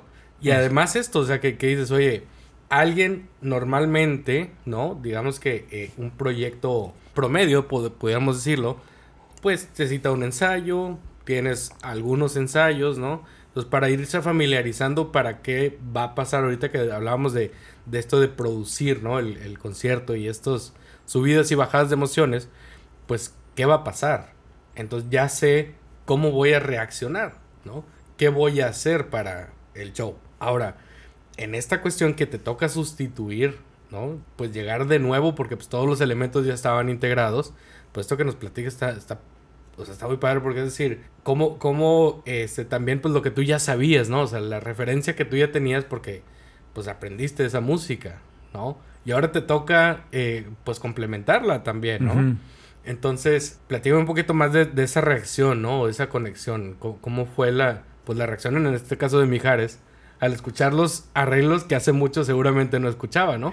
Porque ya se los habían cambiado todos. Un poquito. Fíjate que también otra cosa que me gustaría compartir es, es este que sí, no, no, en mi caso, por lo menos es mi historia, no vayan a pensar que, que nunca estuve nervioso o que no cometí errores. Estaba yo muy nervioso esa primera fecha. Y los errores se, se cometieron, ¿no? No hubo, no fue, No fue no fue un clavado de 10, ¿no? No, o sea, claro. evidentemente caí de panza, de Ujú, cuenta.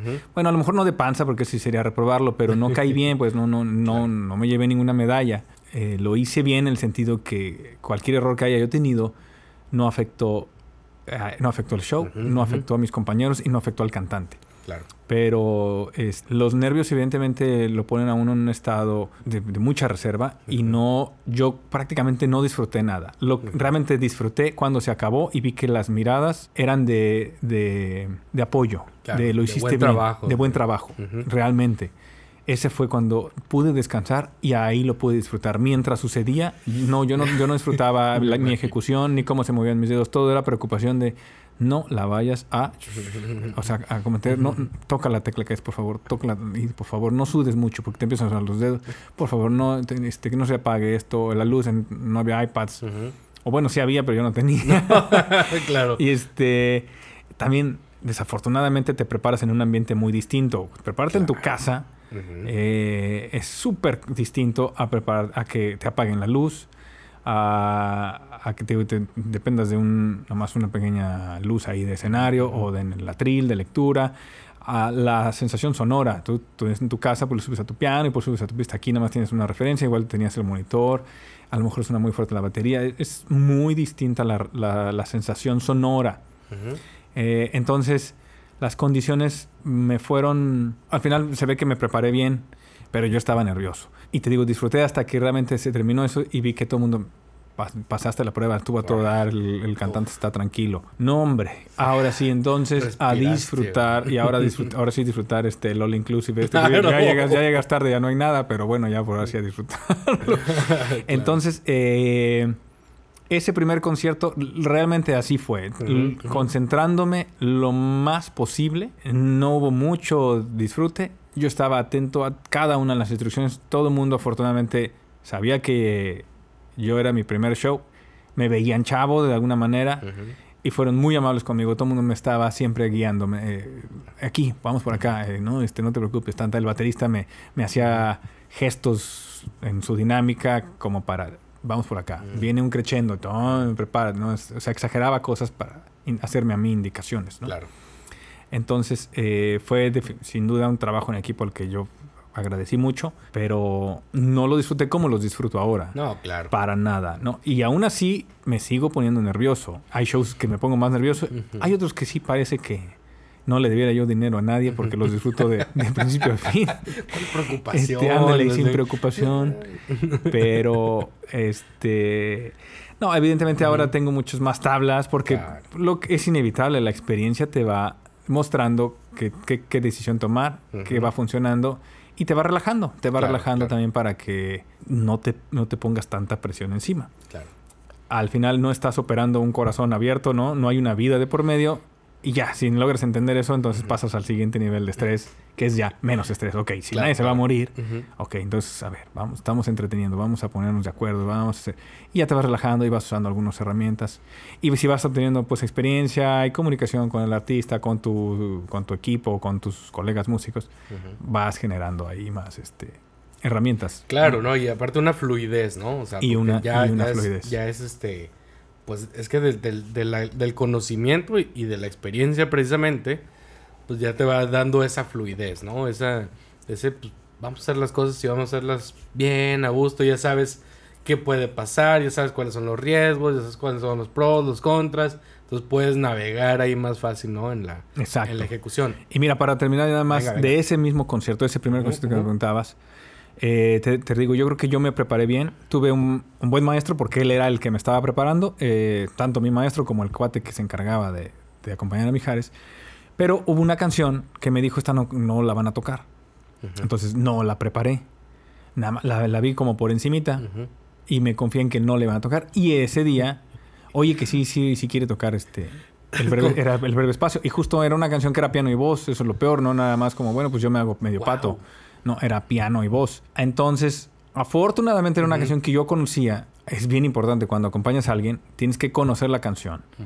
Porque las, la- las palabras tienen una acentuación que te van dando el pulso del- del- de la canción para Claro. irlo acompañando, especialmente para saber en qué momento le, o le pones un acorde porque él bien quiere cantar a partir de ahí, o tú le pones el acorde para caer con él. Y ese creo que fue la sensación más angustiante de todo el concierto. Y, este, y la experiencia, esa, la, la sensación es esa. Yo no preparé esto, así que estaba completamente nervioso. Y yo creo que no salió muy bien, pero tampoco salió espantoso. En este caso, el cantante eh, no es. mm, su personalidad no es como. Ay, no te preocupes, todo va a salir bien. No, es más bien él, él espera un nivel de ejecución, pues como, que, como el que él entrega en el Claro, escenario. claro. Entonces había que tratar de estar a la altura. Ujú.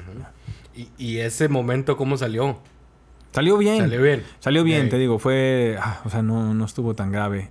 Y bueno, ya con los años, ya evidentemente, pues ya lo hemos ido puliendo, pero Claro. es de llamarse la atención que lo, lo terminas puliendo en el escenario porque no hay muchos, no hemos tenido tantos ensayos. Tienes que estar muy, muy abierto a, a la parte musical con tus colegas y con Claro. él incluido él, o sea, él, él canta de una manera y tengo que adaptarme a esa manera. Claro.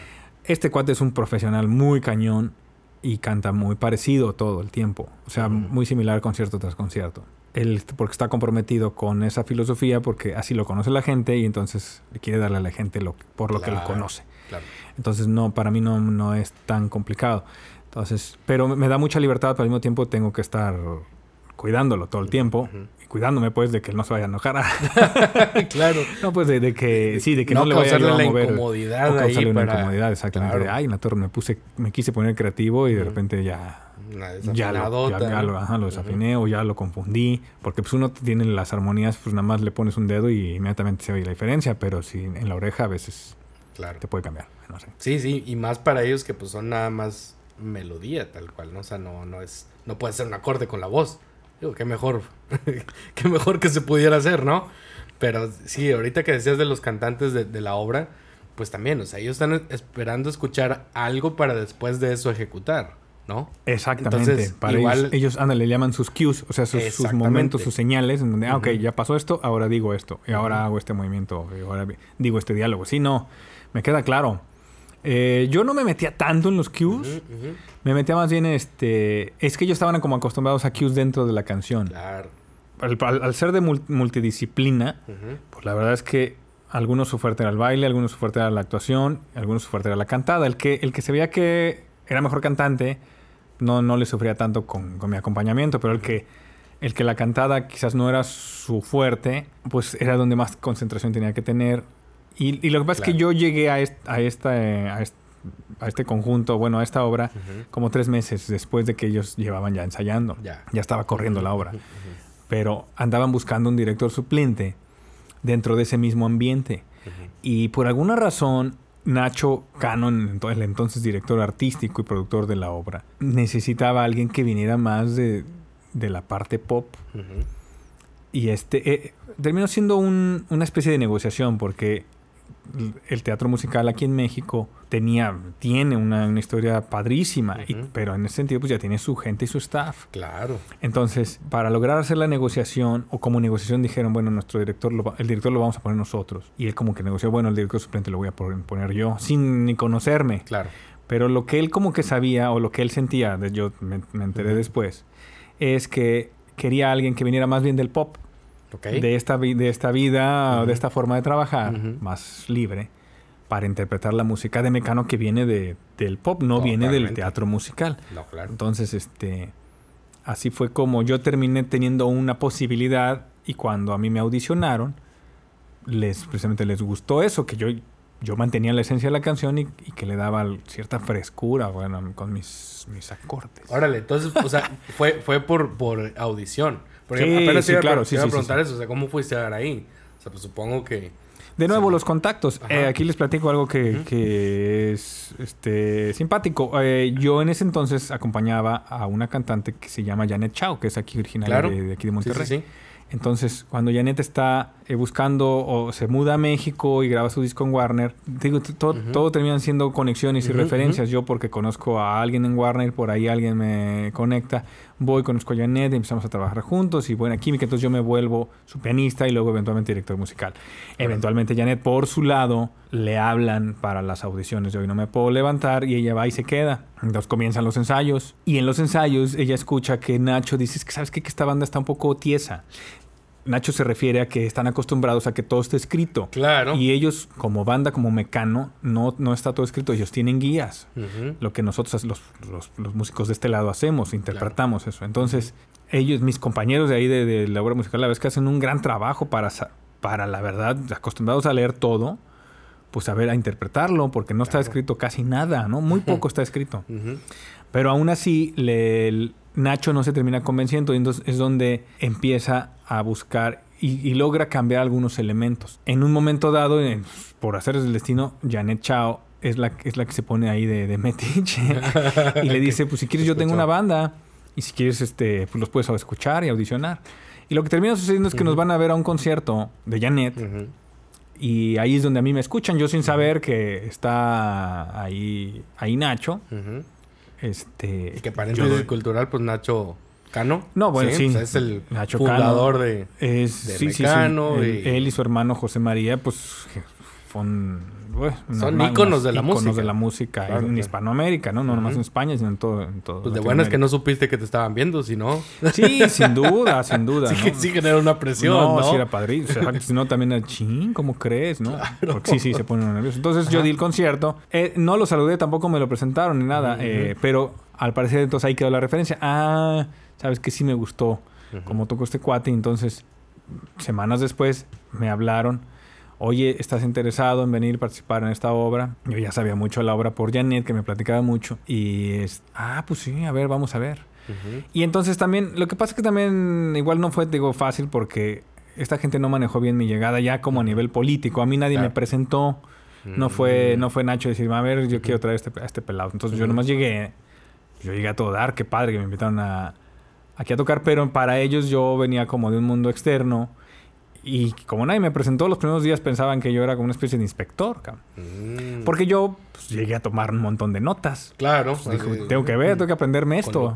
Y a ver qué hace, ¿no? o sea, todas las... ¿Dónde levantaste la mano? ¿Qué, ¿A quién dirige? ¿A quién ves?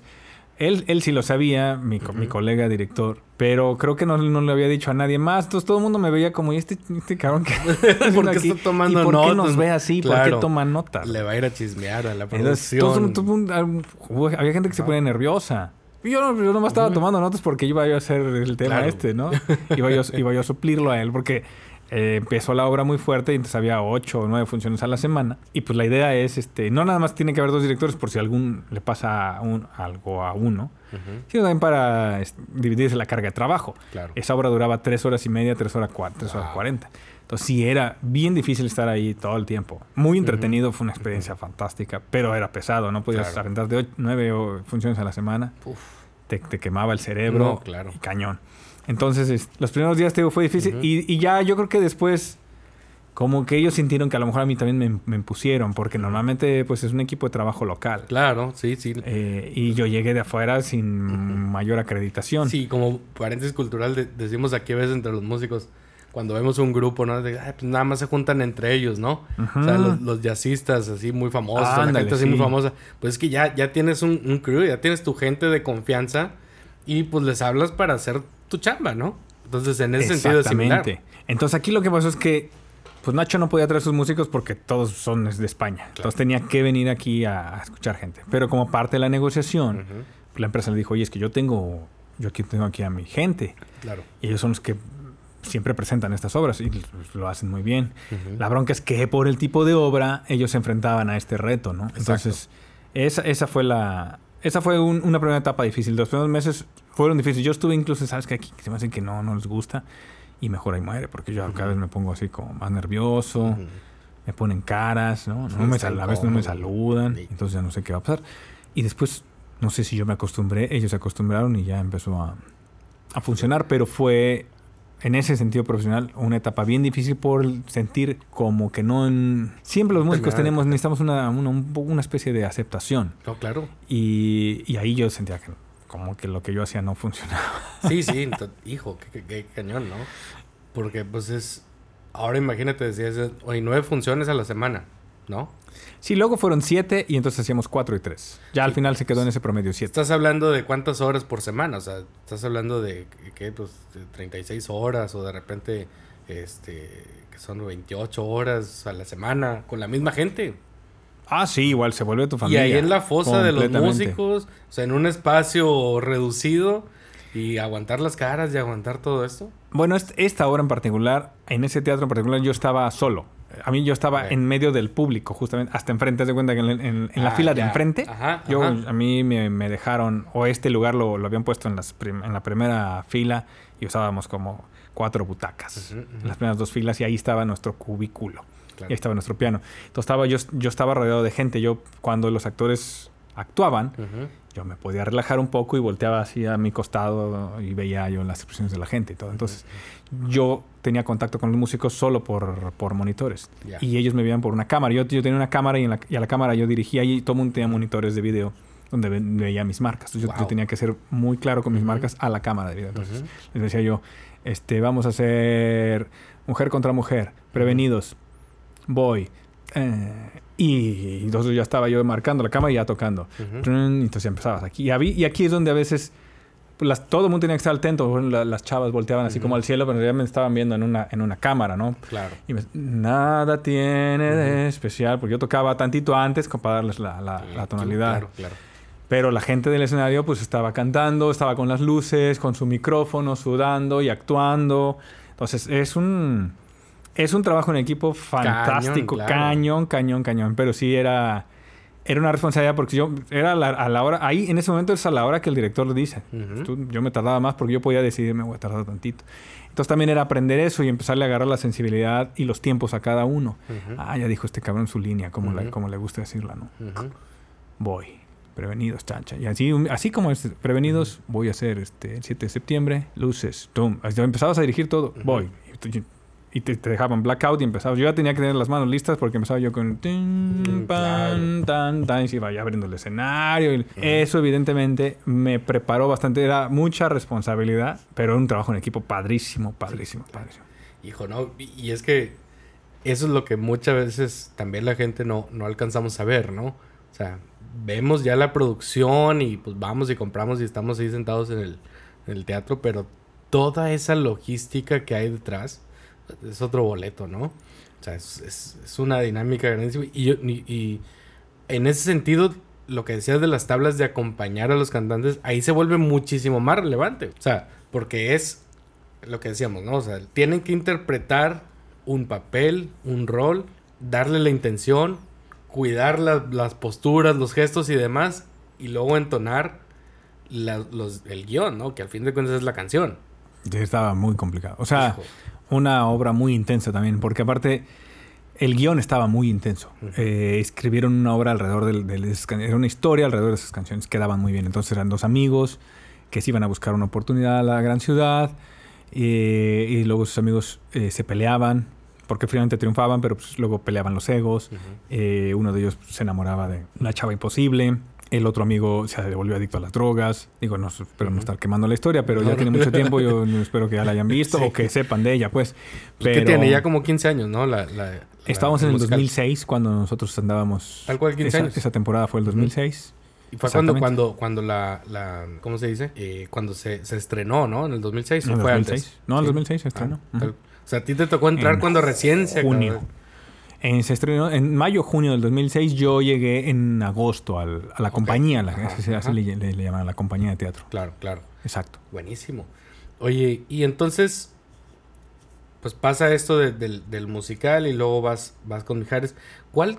Y, y digo, pues me hace mucho sentido esto que dices de las, de las relaciones porque pues entonces es como por estos contactos que se te va recomendando, ¿no? Así va siendo, sí, sí. Pero ¿cuál, ¿cuáles consideras tú que son los, los, pues, los skills o como esas eh, cualidades que pues tus contactos han visto en ti que te siguen recomendando o que te han seguido recomendando? Es difícil, realmente yo creo que es difícil valorarlo. Estaría, sinceramente, sería mejor preguntarle a alguien que me haya contratado antes. ¿no? ¿Por qué le hablaste de- otra vez a Aurelio? Pero yo creo que es eh, el carácter. La disposición para trabajar y para adaptarse eh, a las circunstancias adversas. Porque pues, a, la- a las comodidades se adapta uno rápido, pero a las Claro. adversidades no, no mucho. Entonces, esa es la capacidad de adaptación, eh, trabajo en equipo, solidar- solidaridad, trabajo en equipo eh, y profesionalismo en, en el sentido de este, orden, horarios, presentación personal y ejecución, totalmente. Sí, sí. O Buenísimo. sea, también, también metido ahí, el- por supuesto, la ejecución. Si no tocas bien, pues puede ser muy lindo, muy puntual, pero Claro. pues todo no. Con muy no bonita actitud, es bien Exacto. simpático y todo, Claro. pero, Pero la sí- música habla por sí Exacto, pero sí hay ejemplos de gente que toca muy bien, pero no cumple otros requisitos Hijo, y prefieren entonces buscar a alguien más. A pesar de que haga un gran desempeño en el escenario, sí prefieren sacrificar porque no y a veces no llega a tiempo o, o porque su actitud no es la mejor. Claro. Sonreír en el escenario es también parte de algo importante, o sea, esa Ujú. química Ujú. eh, tiene, tienes que transmitir Claro. y Es un performance. es O sea, un performance. Tal cual. Exactamente. Ahorita que hablábamos del musical y estar en un escenario tocando, es exactamente lo mismo. Eso es un performance. Si la gente espera de ti como músico cierto performance, ¿no? Entonces, si vas y estás, estás tu cara ahí de flojera y como que bostezando y dicen, oye, ¿qué, qué está pasando aquí? No pagué por eso, ¿no? O sea, incluso en esos detalles la gente se da cuenta, ¿no? Sí, sí, totalmente. Y es lo que te decía al principio, o sea, esos rasgos de, de profesionalismo, pues no se aprenden en la escuela. O sea, no, No. Se, no están en la partitura tampoco. No, O no, sea, no, en la escuela no está, mire, el, el viaje va a ser así, ¿no? A las 5 de la mañana y este el soundcheck va a comenzar así. Y, no- y te tienes que comunicar con los músicos así. Con, in- y incluso yo creo que si alguien estudia dirección de orquestas o cosas así, tampoco aprende como esos, eh, esos detalles finos, ¿no? O sea, de tratar con las personas, de poder hacer ese trabajo en equipo, esa sinergia. O sea, incluso de jugar un poquito al psicólogo también, ¿no? O sea, de ver Ah. cómo estás, a ver cómo se, cómo se dice, eh, como caldear los ánimos, ¿no? O sea, este, estar ahí jugando con esas, con las personalidades y demás, ¿no? Sí. Yo creo que lo que pasa es que, mira, nuestra profesión está asociada, por supuesto, sin, sin culpar a nadie, con la diversión. Claro. Y, y ahí es, alguien que se quiera dedicar a esto, tiene que saber que la diversión no es, este, no es todo el tiempo. No, claro.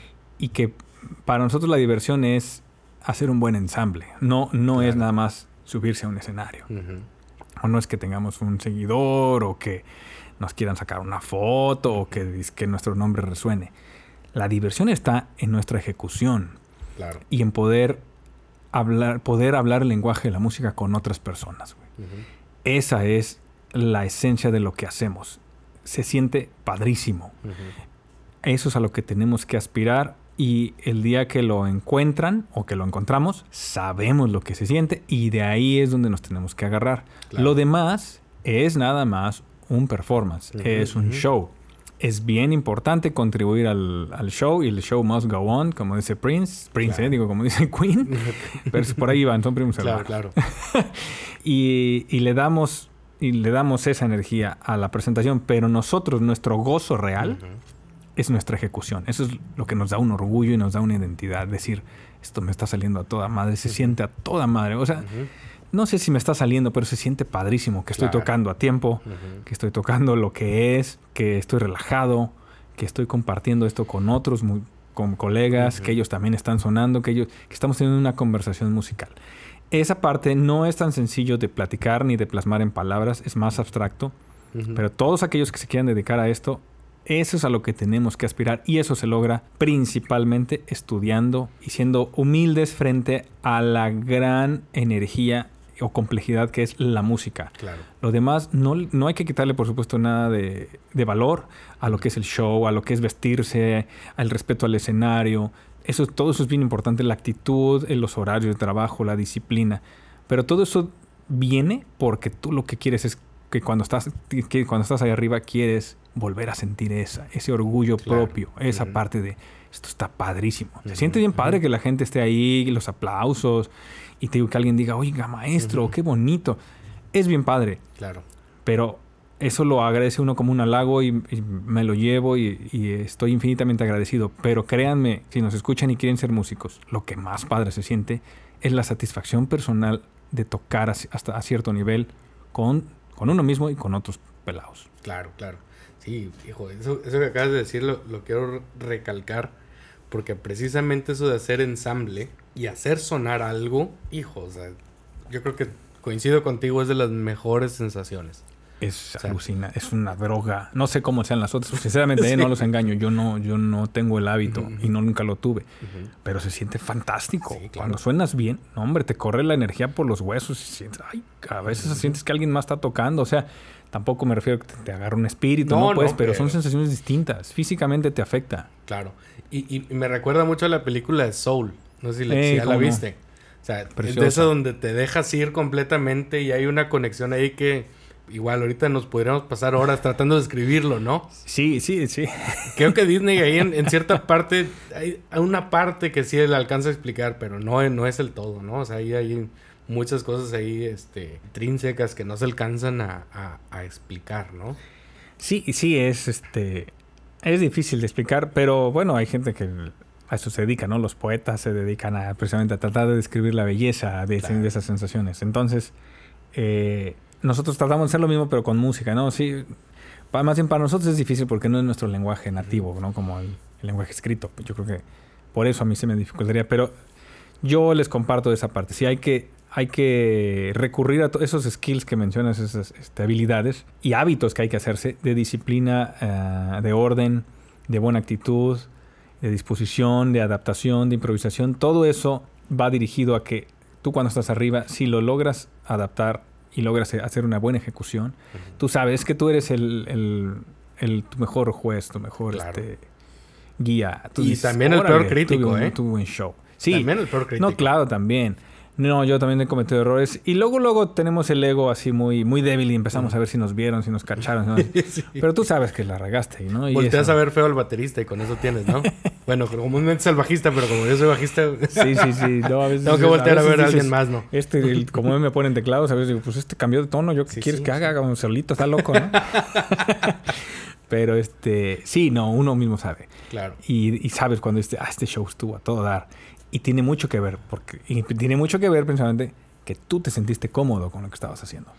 Digo, para ir cerrando también, tanto la neta es que pues pudiéramos pasar horas aquí, pero también quiero dejar material para dentro de un rato más volvernos a oh, juntar y ver cómo, ha, cómo avanzado esto.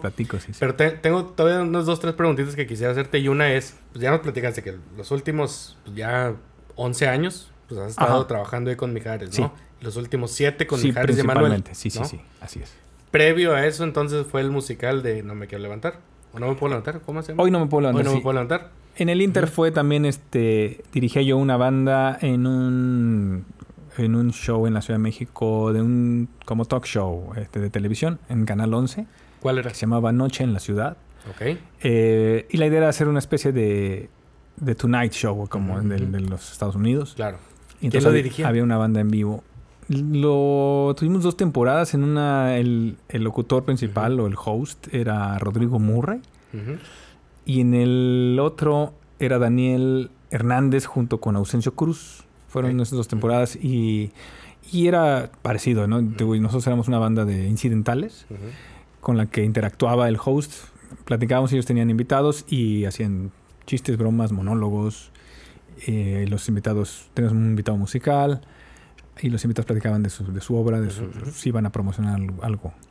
Órale. Eso fue en, en ese pequeño inter entre Hoy no me puedo levantar y Mijares, fue lo del... Ok. Previo No me puedo levantar, Janet Chao. ¿No? Previa no me puedo levantar, Janet Chao. Y de ahí, ¿cómo llegaste a Janet? O sea, y, y- y con qué otros artistas o qué otros, pues sí, qué otros proyectos este, estuviste Antes de- previo a ello? Previo a Janet fue un, un este, una llamarada de petate, no, no sé si decirlo así cuando es algo muy poco, eh, con Cristian Castro. Ok. Fue también por contactos ya de la escuela, porque yo tenía ya poco de haber regresado a la escuela. Ok. Este, me dicen, "Stan, Cristian quiere renovar su banda, quiere una banda nueva por X razón. Ah, entonces, este, ¿qué onda? ¿Te la avientas? Es decir, tú te conviertes en director musical y tú te encargas de, de organizar a la banda. Ah, pues sí, cómo no, encantado. Entonces me dan partituras o lo que hay del show y yo empiezo a, a generar los papeles que hagan falta y luego empiezo este, a hablar a los, a los cuatro. Oigan, pues me hablaron de esto. Y, y lo que pasa es que entre músicos somos muy, muy confiados. Este, no tendríamos por qué serlo. La vida es la que te va enseñando que no hay que ser tan confiados. No, pero claro. en ese entonces, este, oye, me hablaron de esto. Ah, qué padre, órale, sí, yo le entro, yo le entro. Entonces, pues pones a trabajar a todo mundo, incluido tú. Y este, estuvimos, prácti- prácticamente sacamos todo el show de Christian. Y luego la cosa se puso como rara cuando los ensayos, oye, pues ya estamos como listos. ¿Cuándo vamos a ensayar? Ah, es que Christian está de viaje, es que no sé qué, no sé qué, no sé cuánto. Ah, bueno. Y de repente, este, oigan, pues ya, ya, ya, ya hay unos shows, pero pues no hemos ni ensayado con el Órale. artista, O sea, entonces... directo a la presentación. Entonces, sí, y ¿sabes qué? Que pues este viene, viene un director musical externo, los va a dirigir y va a ser directo a la, a la presentación. Mm, pues ya ni modo, ni Ujú. modo. Entonces estábamos nosotros como saber qué vamos a hacer. Y ahí creo que el, el tema fue que, como no habíamos ensayado, entonces prefirieron, prefirieron hacer playback, Órale. literalmente. Exceptuando él, él sí cantaba Ujú. en vivo, pero Ujú. todos los demás hacíamos playback. Ok. Íbamos encima de pista porque pues, no habíamos ensayado. Entonces estuvimos así como, como dos meses. Porque era, fue realmente nada más como una gira de promoción. Él estaba promocionando un disco nuevo. Y pues nosotros íbamos y tocábamos, pero pues era Playback. playback. Pero lo, lo, lo gacho es que sí no sabíamos el repertorio. Y para quien no sepa, el playback es Ah, como sí. el karaoke hoy en día, ¿no? O sea, Sí, hay una pista, Hay una pista. y cantas. La cuestión es que los músicos, no sé, desde mi experiencia es muy frustrante tocar un playback porque simulas estar tocando cuando en realidad no estás tocando. O sea, está la música ahí sonando y en teoría estás tocando, pero pues, no sé, tú platícame, ¿no? O sea, sí es frustrante como decir, pues sí, o sea, puedo tocar lo que quiera aquí, al cabo no sí, se va a el, el playback está diseñado para más bien para actores, o sea, alguien que actúe, que es músico. Claro. Y entonces quizás recibe la satisfacción de que está ejerciendo su profesión, que es actuar. Actuar, claro. Pero nosotros no, no, no queremos fingir que tocamos, porque sí es lo que hacemos, sí tocamos, y de ahí obtenemos toda esta satisfacción. ¿Y Entonces, tuvieron la es difícil. oportunidad de tocar el material así en vivo? No, ¿O de nunca. plano, no? Al final, al final este, se terminó esa gira de promoción. Y bueno, es que ya es que el artista no tuvo tiempo y no sé qué, pero ya van- vendrán los ensayos porque va a venir una gira y ya nunca más este, llegó esa parte. Fue- son, de, son de esas historias Claro. eh, que te rompen un poco el corazón porque si te ilusionas, trabajas un montón, ah, quedas mal. Ujú. Y, pero bueno, así vas aprendiendo. También digo, in- ingenuamente no haces tantas preguntas como debieras al inicio. Confías en la parte esta de la gente que te echa a andar. Y digo, finalmente sí, sí era real que ahí estaba el artista, sí llegó, Sí, claro. pero eran otras condiciones, ¿no? A lo mejor nomás necesitaban... A lo mejor fue cambiando conforme fue pasando los días, no lo tengo ni idea, ¿no? Claro, pero claro. terminamos haciendo eso, simplemente playback.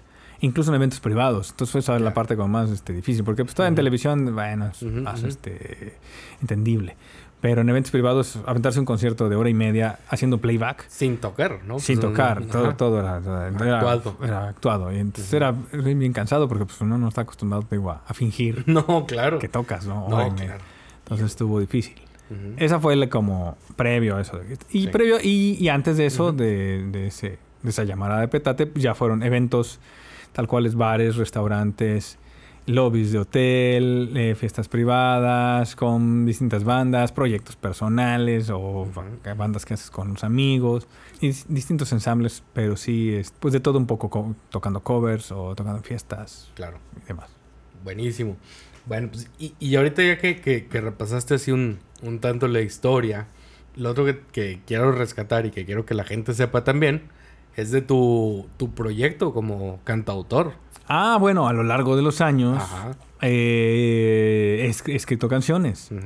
Siempre me, me, imaginé como compositor, como autor. Entonces me gustó escribir canciones, las empecé a hacer. Y cuando vino el momento de empezar a, a mover mis canciones, la parte del negocio, yo la verdad es que mm, entre ingenuo y muy emocional, no, no lo supe manejar bien. Esos primeros años en, que yo terminaba la escuela de música y comenzaba yo a ser ejecutante, o ya más bien a ganarme la vida de la música, la parte del negocio nunca la pude manejar bien. Por un tema de personalidad y por un tema también este de, de, familia, de ejemplo familiar, esta, esta onda de como de que la justicia divina cae, es decir, las cosas se acomodan como en su lugar en el, momento indicado. Entonces, yo no me acostumbraba mucho a, a tener que pelear por algo o a buscar algo específicamente. Entonces, eh, cuando empecé a mover mis canciones en el mundo del negocio, se empezaba a abrir también en la posibilidad de que pues, no están mal, pero es muy probable que si quedan, tengas que compartir créditos de composición o autorales con gente que pues no, no, no tuvo nada que ver. No tiene nada que ver. Claro. Pero es parte del precio. Del business, claro. Es parte del business. Y en ese entonces mi personalidad no estaba diseñada para entender que era una posibilidad o que no importaba o yo estaba completamente cerrado. Que así funcionaba. O que así funcionaba. Para mí era un robo algo completamente inaceptable. Eh, yo no puedo, no puedo pertenecer a eso. Entonces, mm, esa, esa personalidad y esa circunstancia me fue desmotivando. Tampoco es que explorara yo todas las posibilidades. No sé si en, todos lados era así, pero bueno, las primeras que exploré, eso me, me arrojaban un poco. De acuerdo. Entonces, eh, me fui echando para atrás, ya no perseguí más eso y nada más, solamente compuse un poco para mí, pero muy lentamente. Empecé a, a, perfeccionarme más en la ejecución. Y fueron pasando los años y iban pasando las canciones, las ideas. Y eventualmente hice unos arreglos para... Eh, regresaron, híjole, hace no sé cuánto tiempo, pero regresó Caballo B7. Se ah, juntaron. Y entonces eh, me tocó también. Oye, pues se, van, se van a juntar y necesitan arreglos para su show. Ah, pues a todo dar. Especialmente Cabá, porque B7 sigue activo, pero Cabá sí, sí había terminado todo y la única activa era María José. Entonces, ah, pues yo me Entonces me puse a hacer arreglos de una música que entre los músicos no era muy respetada o muy admirada porque es en teoría sencilla de hacer y porque en teoría los cantantes también no son más figuras públicas que cantantes.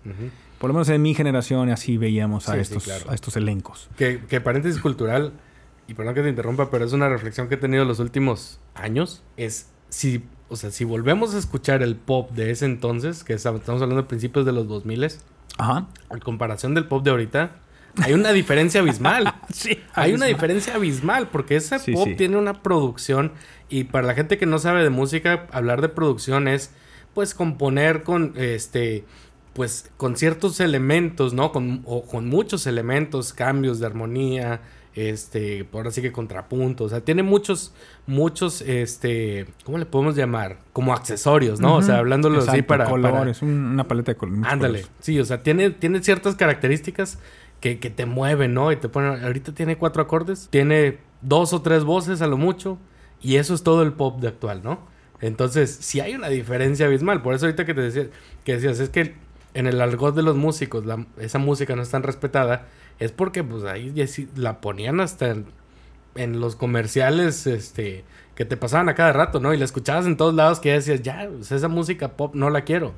Pero si la escuchamos ahorita, no sé, en mi caso yo sí la valoro muchísimo y entonces la escucho y digo, órale, casi casi que de lo que me estaba perdiendo, ¿no? Sí. Entonces hacer esos arreglos tenía su chiste. No, no, por supuesto. No, e, esto es un error de, de, creencias. o sea, esto que yo acabo de externar, o lo externo eh, honestamente para platicar cómo, qué, cómo me sentía yo, lo que me rodeaba, pero es un, es un error claramente de una creencia. Es, es nada más eh, una inercia. Tienes un pensamiento, lo refuerzas con el momento que te rodea o la gente que te rodea y de repente lo das como por un hecho.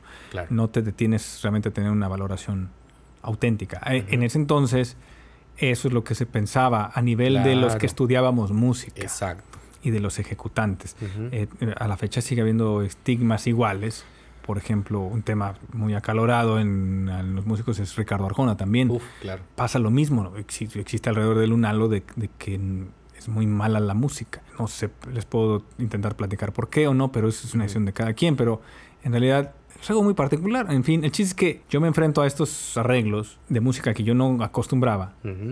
Y lo hago a mi manera, a mi estilo. Eh, rebotamos ideas con algunos integrantes.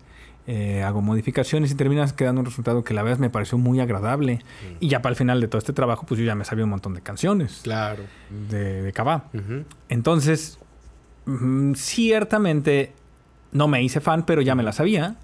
Y con mis arreglos, pues me encantaba. Claro. Pues yo porque ya está. Entonces dije, oye, pues no manches, si, si yo hice sonar esto así, pues voy a, voy a retomar mis canciones, las voy a producir así y luego tengo que buscar a ver quién las canta o, o las voy a volver a, mover en el ambiente. Claro. ¿No? Sí, revivirlas. Revivirlas. Y así comenzó entonces el proyecto. Cuando finalmente terminé la producción, pues ya nada más hacía falta quién las iba a cantar. Y dije, bueno, pues qué pasa si yo lo intento. Entonces, a mí siempre me ha gustado cantar, pero nunca tomé clases de canto. Sin embargo, con el paso de los años, pues vas aprendiendo de los colegas, de la gente que ves, te robas un tip, estás, con ellos en el escenario todo el tiempo, entonces vas aprendiendo, ah, más o menos por aquí, por allá. Y entonces me animé, como era mi ritmo y nadie sabía que estaba yo haciendo un disco, pues nadie tenía que enterarse, nadie me presionaba. Entonces yo lo cantaba a mi ritmo. Eh, y así fue, se fue sucediendo hasta que entonces hice un, famoso EP, es completé cuatro canciones. Porque yo también lo que después de eso es, eh, ¿qué hago? Pues yo le voy a entrar a la mezcla, entonces yo me animé a mezclarlo. Wow. Y fue, esa fue la aventura. Otra experiencia. Loquísima, loquísima. Maravillosa.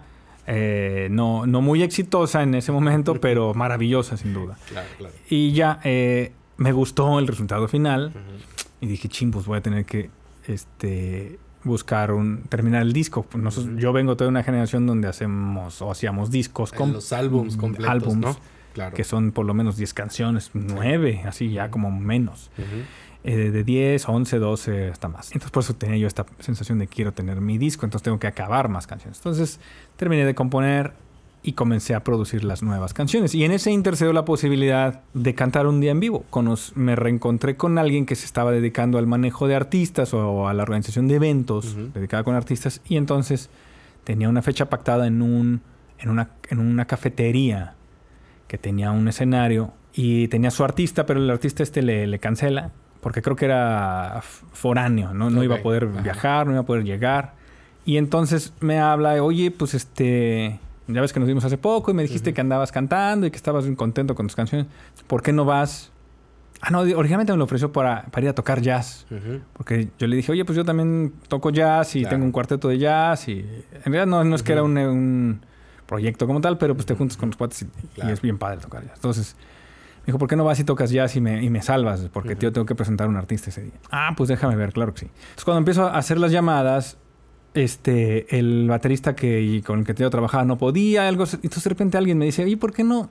¿Y por qué no vas y cantas tu, tu onda? Órale. Acabaron, pues este, a lo mejor sí. Y entonces me puse a meditar y dije, pues fíjate que me voy a animar. No tengo ni idea, pero pues me voy a animar. Y así fue como, como da comienzo. Entonces, ese, ese día presento yo las canciones que ya tenía yo grabadas y otras que ya estaba yo produciendo, pero todavía no estaban grabadas.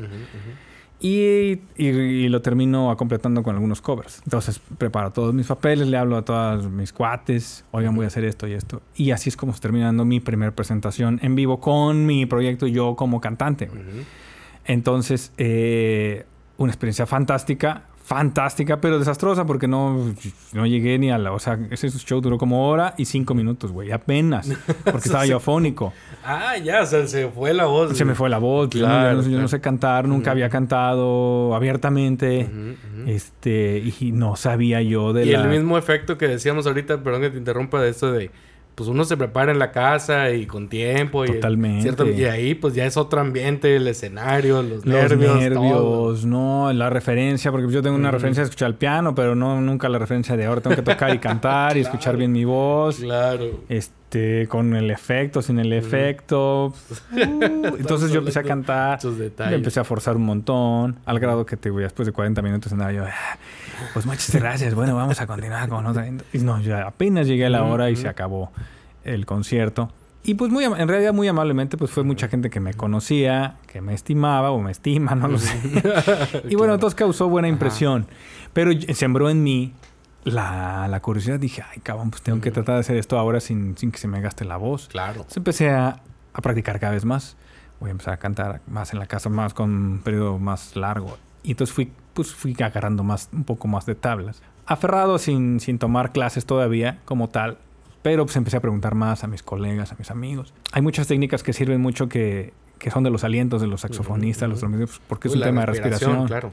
Entonces con ellos, oye, ¿qué onda con esto? Ah, ¿qué onda con esto? Ah, entonces me compré un saxofón. Dije, de paso, pues me pongo a estudiar saxofón y aprendo y así practico. Esa, esa fue y empecé a generar mucha capacidad más de poder cantar en vivo. Empecé a incrementar mi repertorio, a hacer más covers.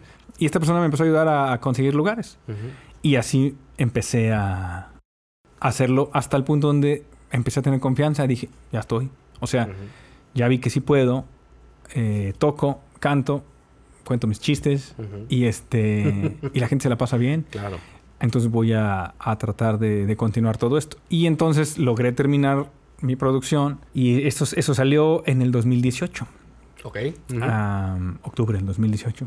Y coincide con que pues, yo ya estaba como con ganas de, ¿sabes qué? Que sí lo quiero hacer, pero hasta ese entonces no estaba siendo rentable. Entonces dije, voy a tener que conseguir a, expandir el grupo o conseguir a alguien más que, que, me ayude a esta parte porque ya no está siendo rentable, ya no me alcanza. Entonces tuve que poner pausa porque yo ya no le podía seguir invirtiendo. Y ahí ya no pude este, como negociar bien con, con la persona que me ayudaba. Entonces lo, se quedó en pausa y coincidió a que entonces yo me acababa de, de reencontrar con la, mi ahora esposa, que fue mi primer novia en la prepa.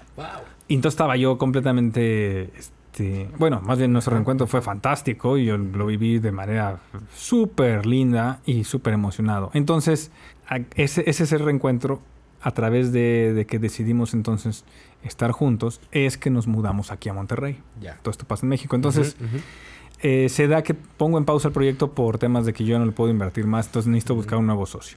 Y luego, a nivel personal, eh, empiezo a planear mi vida para moverme a Monterrey. Entonces, por eso es que queda como en. Es la manera en la que termina poniéndose en pausa.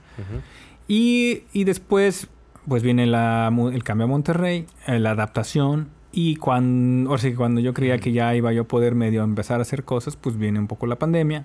Claro. Y entonces, bueno, sigue sigue un poco en pausa. Eh, escucho el disco y me siento muy orgulloso. Y lo que cambiaría sería, pues, ojalá hubiera tenido yo más conocimientos de mezcla. Claro, sí, ahora sí que es una especialidad eso. Para quien no sepa la mezcla, es esto de, de, tú ya grabaste los instrumentos, ahora escoges qué se va a quedar y darle sus volúmenes y su ecualización y todo a cada cosa para que la canción suene como ya la escuchamos. Exacto. Pero bueno, todas las canciones son, son mías, las escribí eh, en su totalidad, eh, música y letra. Algunas son historias personales, algunas me las inventé. Eh, pero no me las invento como tal de...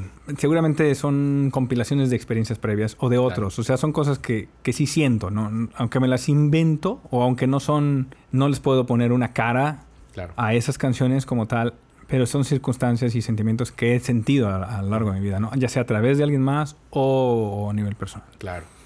Buenísimo. Y, pues bueno, lo pueden encontrar en Spotify, en YouTube. Sí, está en las plataformas, en todas las plataformas digitales, y Spotify, YouTube. Eh, el disco se llama Tres Deseos, que es una de las canciones. Eh, está Aurelio Loyo, es el artista. Este, a mí me, la verdad es que me gusta mucho. Yo escucho que ya no está muy moderno.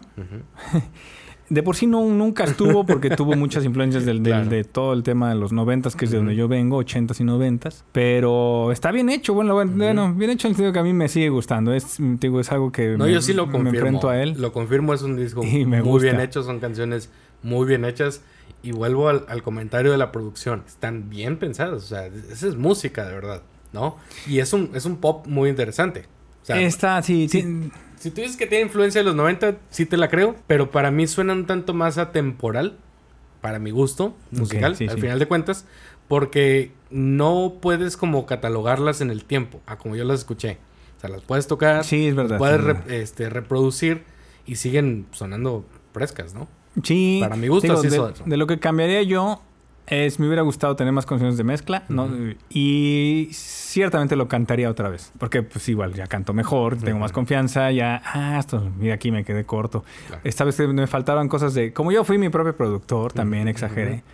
Hay este, hay sílabas que no se me entienden, cabrón. Ok, Y yo, ok. chin, ¿qué- ¿cómo no abría más la boca y nunca te lo mezclaba? No, pues, ni Yo ya me sabía la letra. Claro. Pero nunca se me ocurrió que este. No le puse atención y dije, "Ah, pues aquí no abrí bien la boca, ¿no? Y hubiera, lo hubiera vuelto a tú. Claro. ¿no? Pues me, me ahorré el tú, no lo dije bien.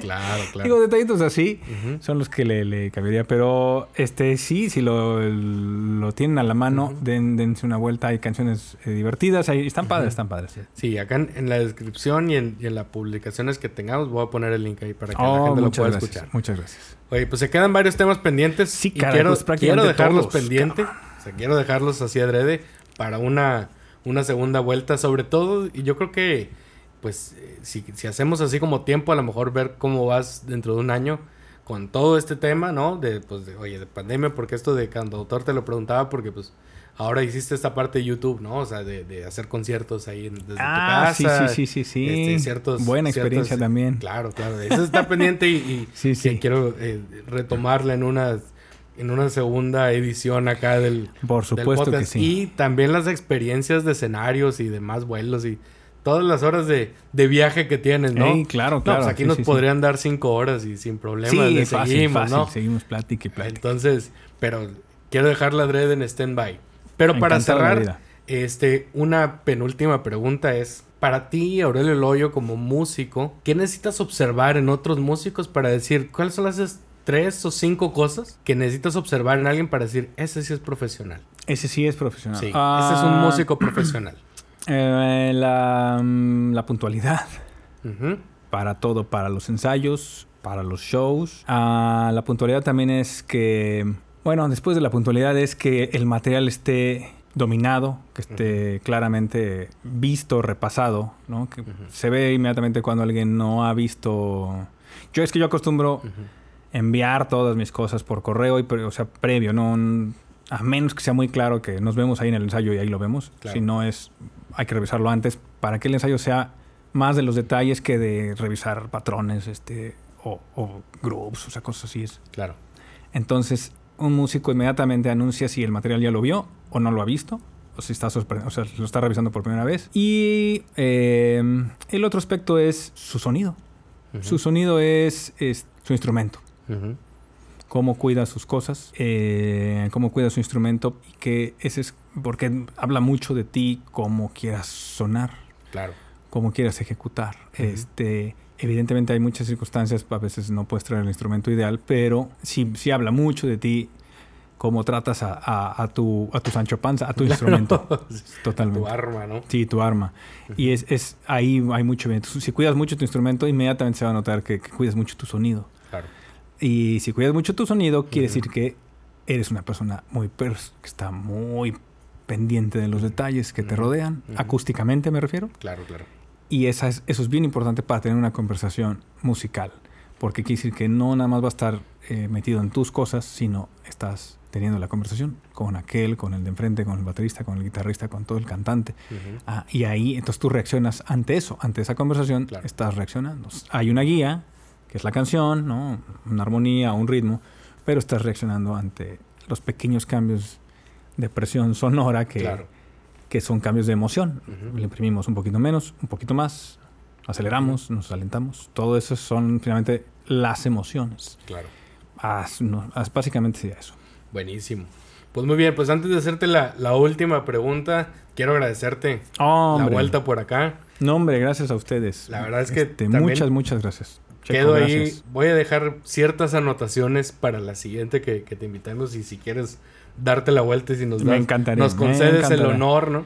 Hombre, Este, darte claro, la claro. vuelta, por las vamos a platicar porque, eh, pues sí, digo, yo te considero uno de los músicos más profesionales que conozco. Hombre, y, pues, muchas gracias. La, la- la misma escena, tu mismo trabajo y pues tú mismo hablas dice todo eso, ¿no? Entonces, pues un, honor y un placer tenerte por acá. Gracias, hermanito, qué amable. Este, no sé, a mí se me pasó volando todo este rato, así que... Sí, es una muy agradable. Gracias. Felicidades también, el espacio aquí cada vez está más acogedor, ¿eh? Felicidades, Gracias. Muchísimas gracias. Y pues bueno, para cerrar, en una frase o eslogan, dinos para ti qué es ser profesional. Para mí, Aurelio, ser profesional es... Ser profesional es respetar la energía original que sientes cuando algo te gusta. Eh, no dejarte ah, que, el, canto de las sirenas no te embruje y que no cambies tu, intención original, porque eso te va a permitir navegar frente o a pesar de todas las distracciones posibles. Y para tratar de ser más puntuales, si a mí me gusta la música, tengo que descubrir por qué, tengo que, que hacer un examen a conciencia de qué es lo que me gusta. Yo, yo hace rato les transmitía esta parte del amor propio, de que se siente bien padre ejecutar. Si siempre lo, lo tienes presente y lo recuerdas, ser profesional significa que las condiciones, va a haber muchas condiciones adversas que te van a tratar de impedir que te sientas así de bien. Un buen profesional es aquel que se sobrepone a esas adversidades y siempre regresa a yo me la voy a pasar bien, cabrón. Y eso pasármela bien es me voy a sentir orgulloso de mi trabajo y de mi ejecución. Y eso requiere estos pasos. Que me despierte temprano, que esté descansado, que esté preparado, ¿no? que esté sano, que la, eso requiere eso. Y no lo voy a sacrificar en general por nada. O sea, no, no voy a ceder ante el vente a la fiesta, vente chaparrito, dame unos besos. Este, no importa, la gente no se da cuenta de los errores. Este, no importa, nadie, pues, tú eres el mejor de la banda. esas cosas son, todos son engaños, eh, todos son mentiras, pero existen y siempre van a existir. La posibilidad de distraerte de lo que es realmente la luz que te lleva a lo que quieres ser, ya para expandirlo a cualquier profesión. Tienes siempre una, una intención, una pasión que te enciende. Esa, te digo, la vida está diseñada, el sistema está diseñado por alguna razón a tratar de apagar eso y un profesional, a pesar de las, de las adversidades, siempre logra sobreponerse y decir, yo no voy a ceder ante eso y voy a hacer mi, mi labor. ¿Por qué? Porque ese es lo que siento, ese es mi llamado de alguna manera. No sé, por ahí lo dejaba. Me dijiste una frase y no sé, le dije todo un rollo. Eso está completísimo. Muchísimas gracias. Con esto cerramos este episodio. Muchas gracias a quienes se quedaron escuchando hasta acá. Sí, qué amables, qué bárbaros. Muchas gracias. ¿eh? Espero que se le haya pasado tan bien como nosotros. Sí, y bueno, queda pendiente una segunda. Hombre, por supuesto, yo encantado, encantado. Ojalá que sí, claro que sí. Perfecto. Vale, nos vemos. Muchas gracias.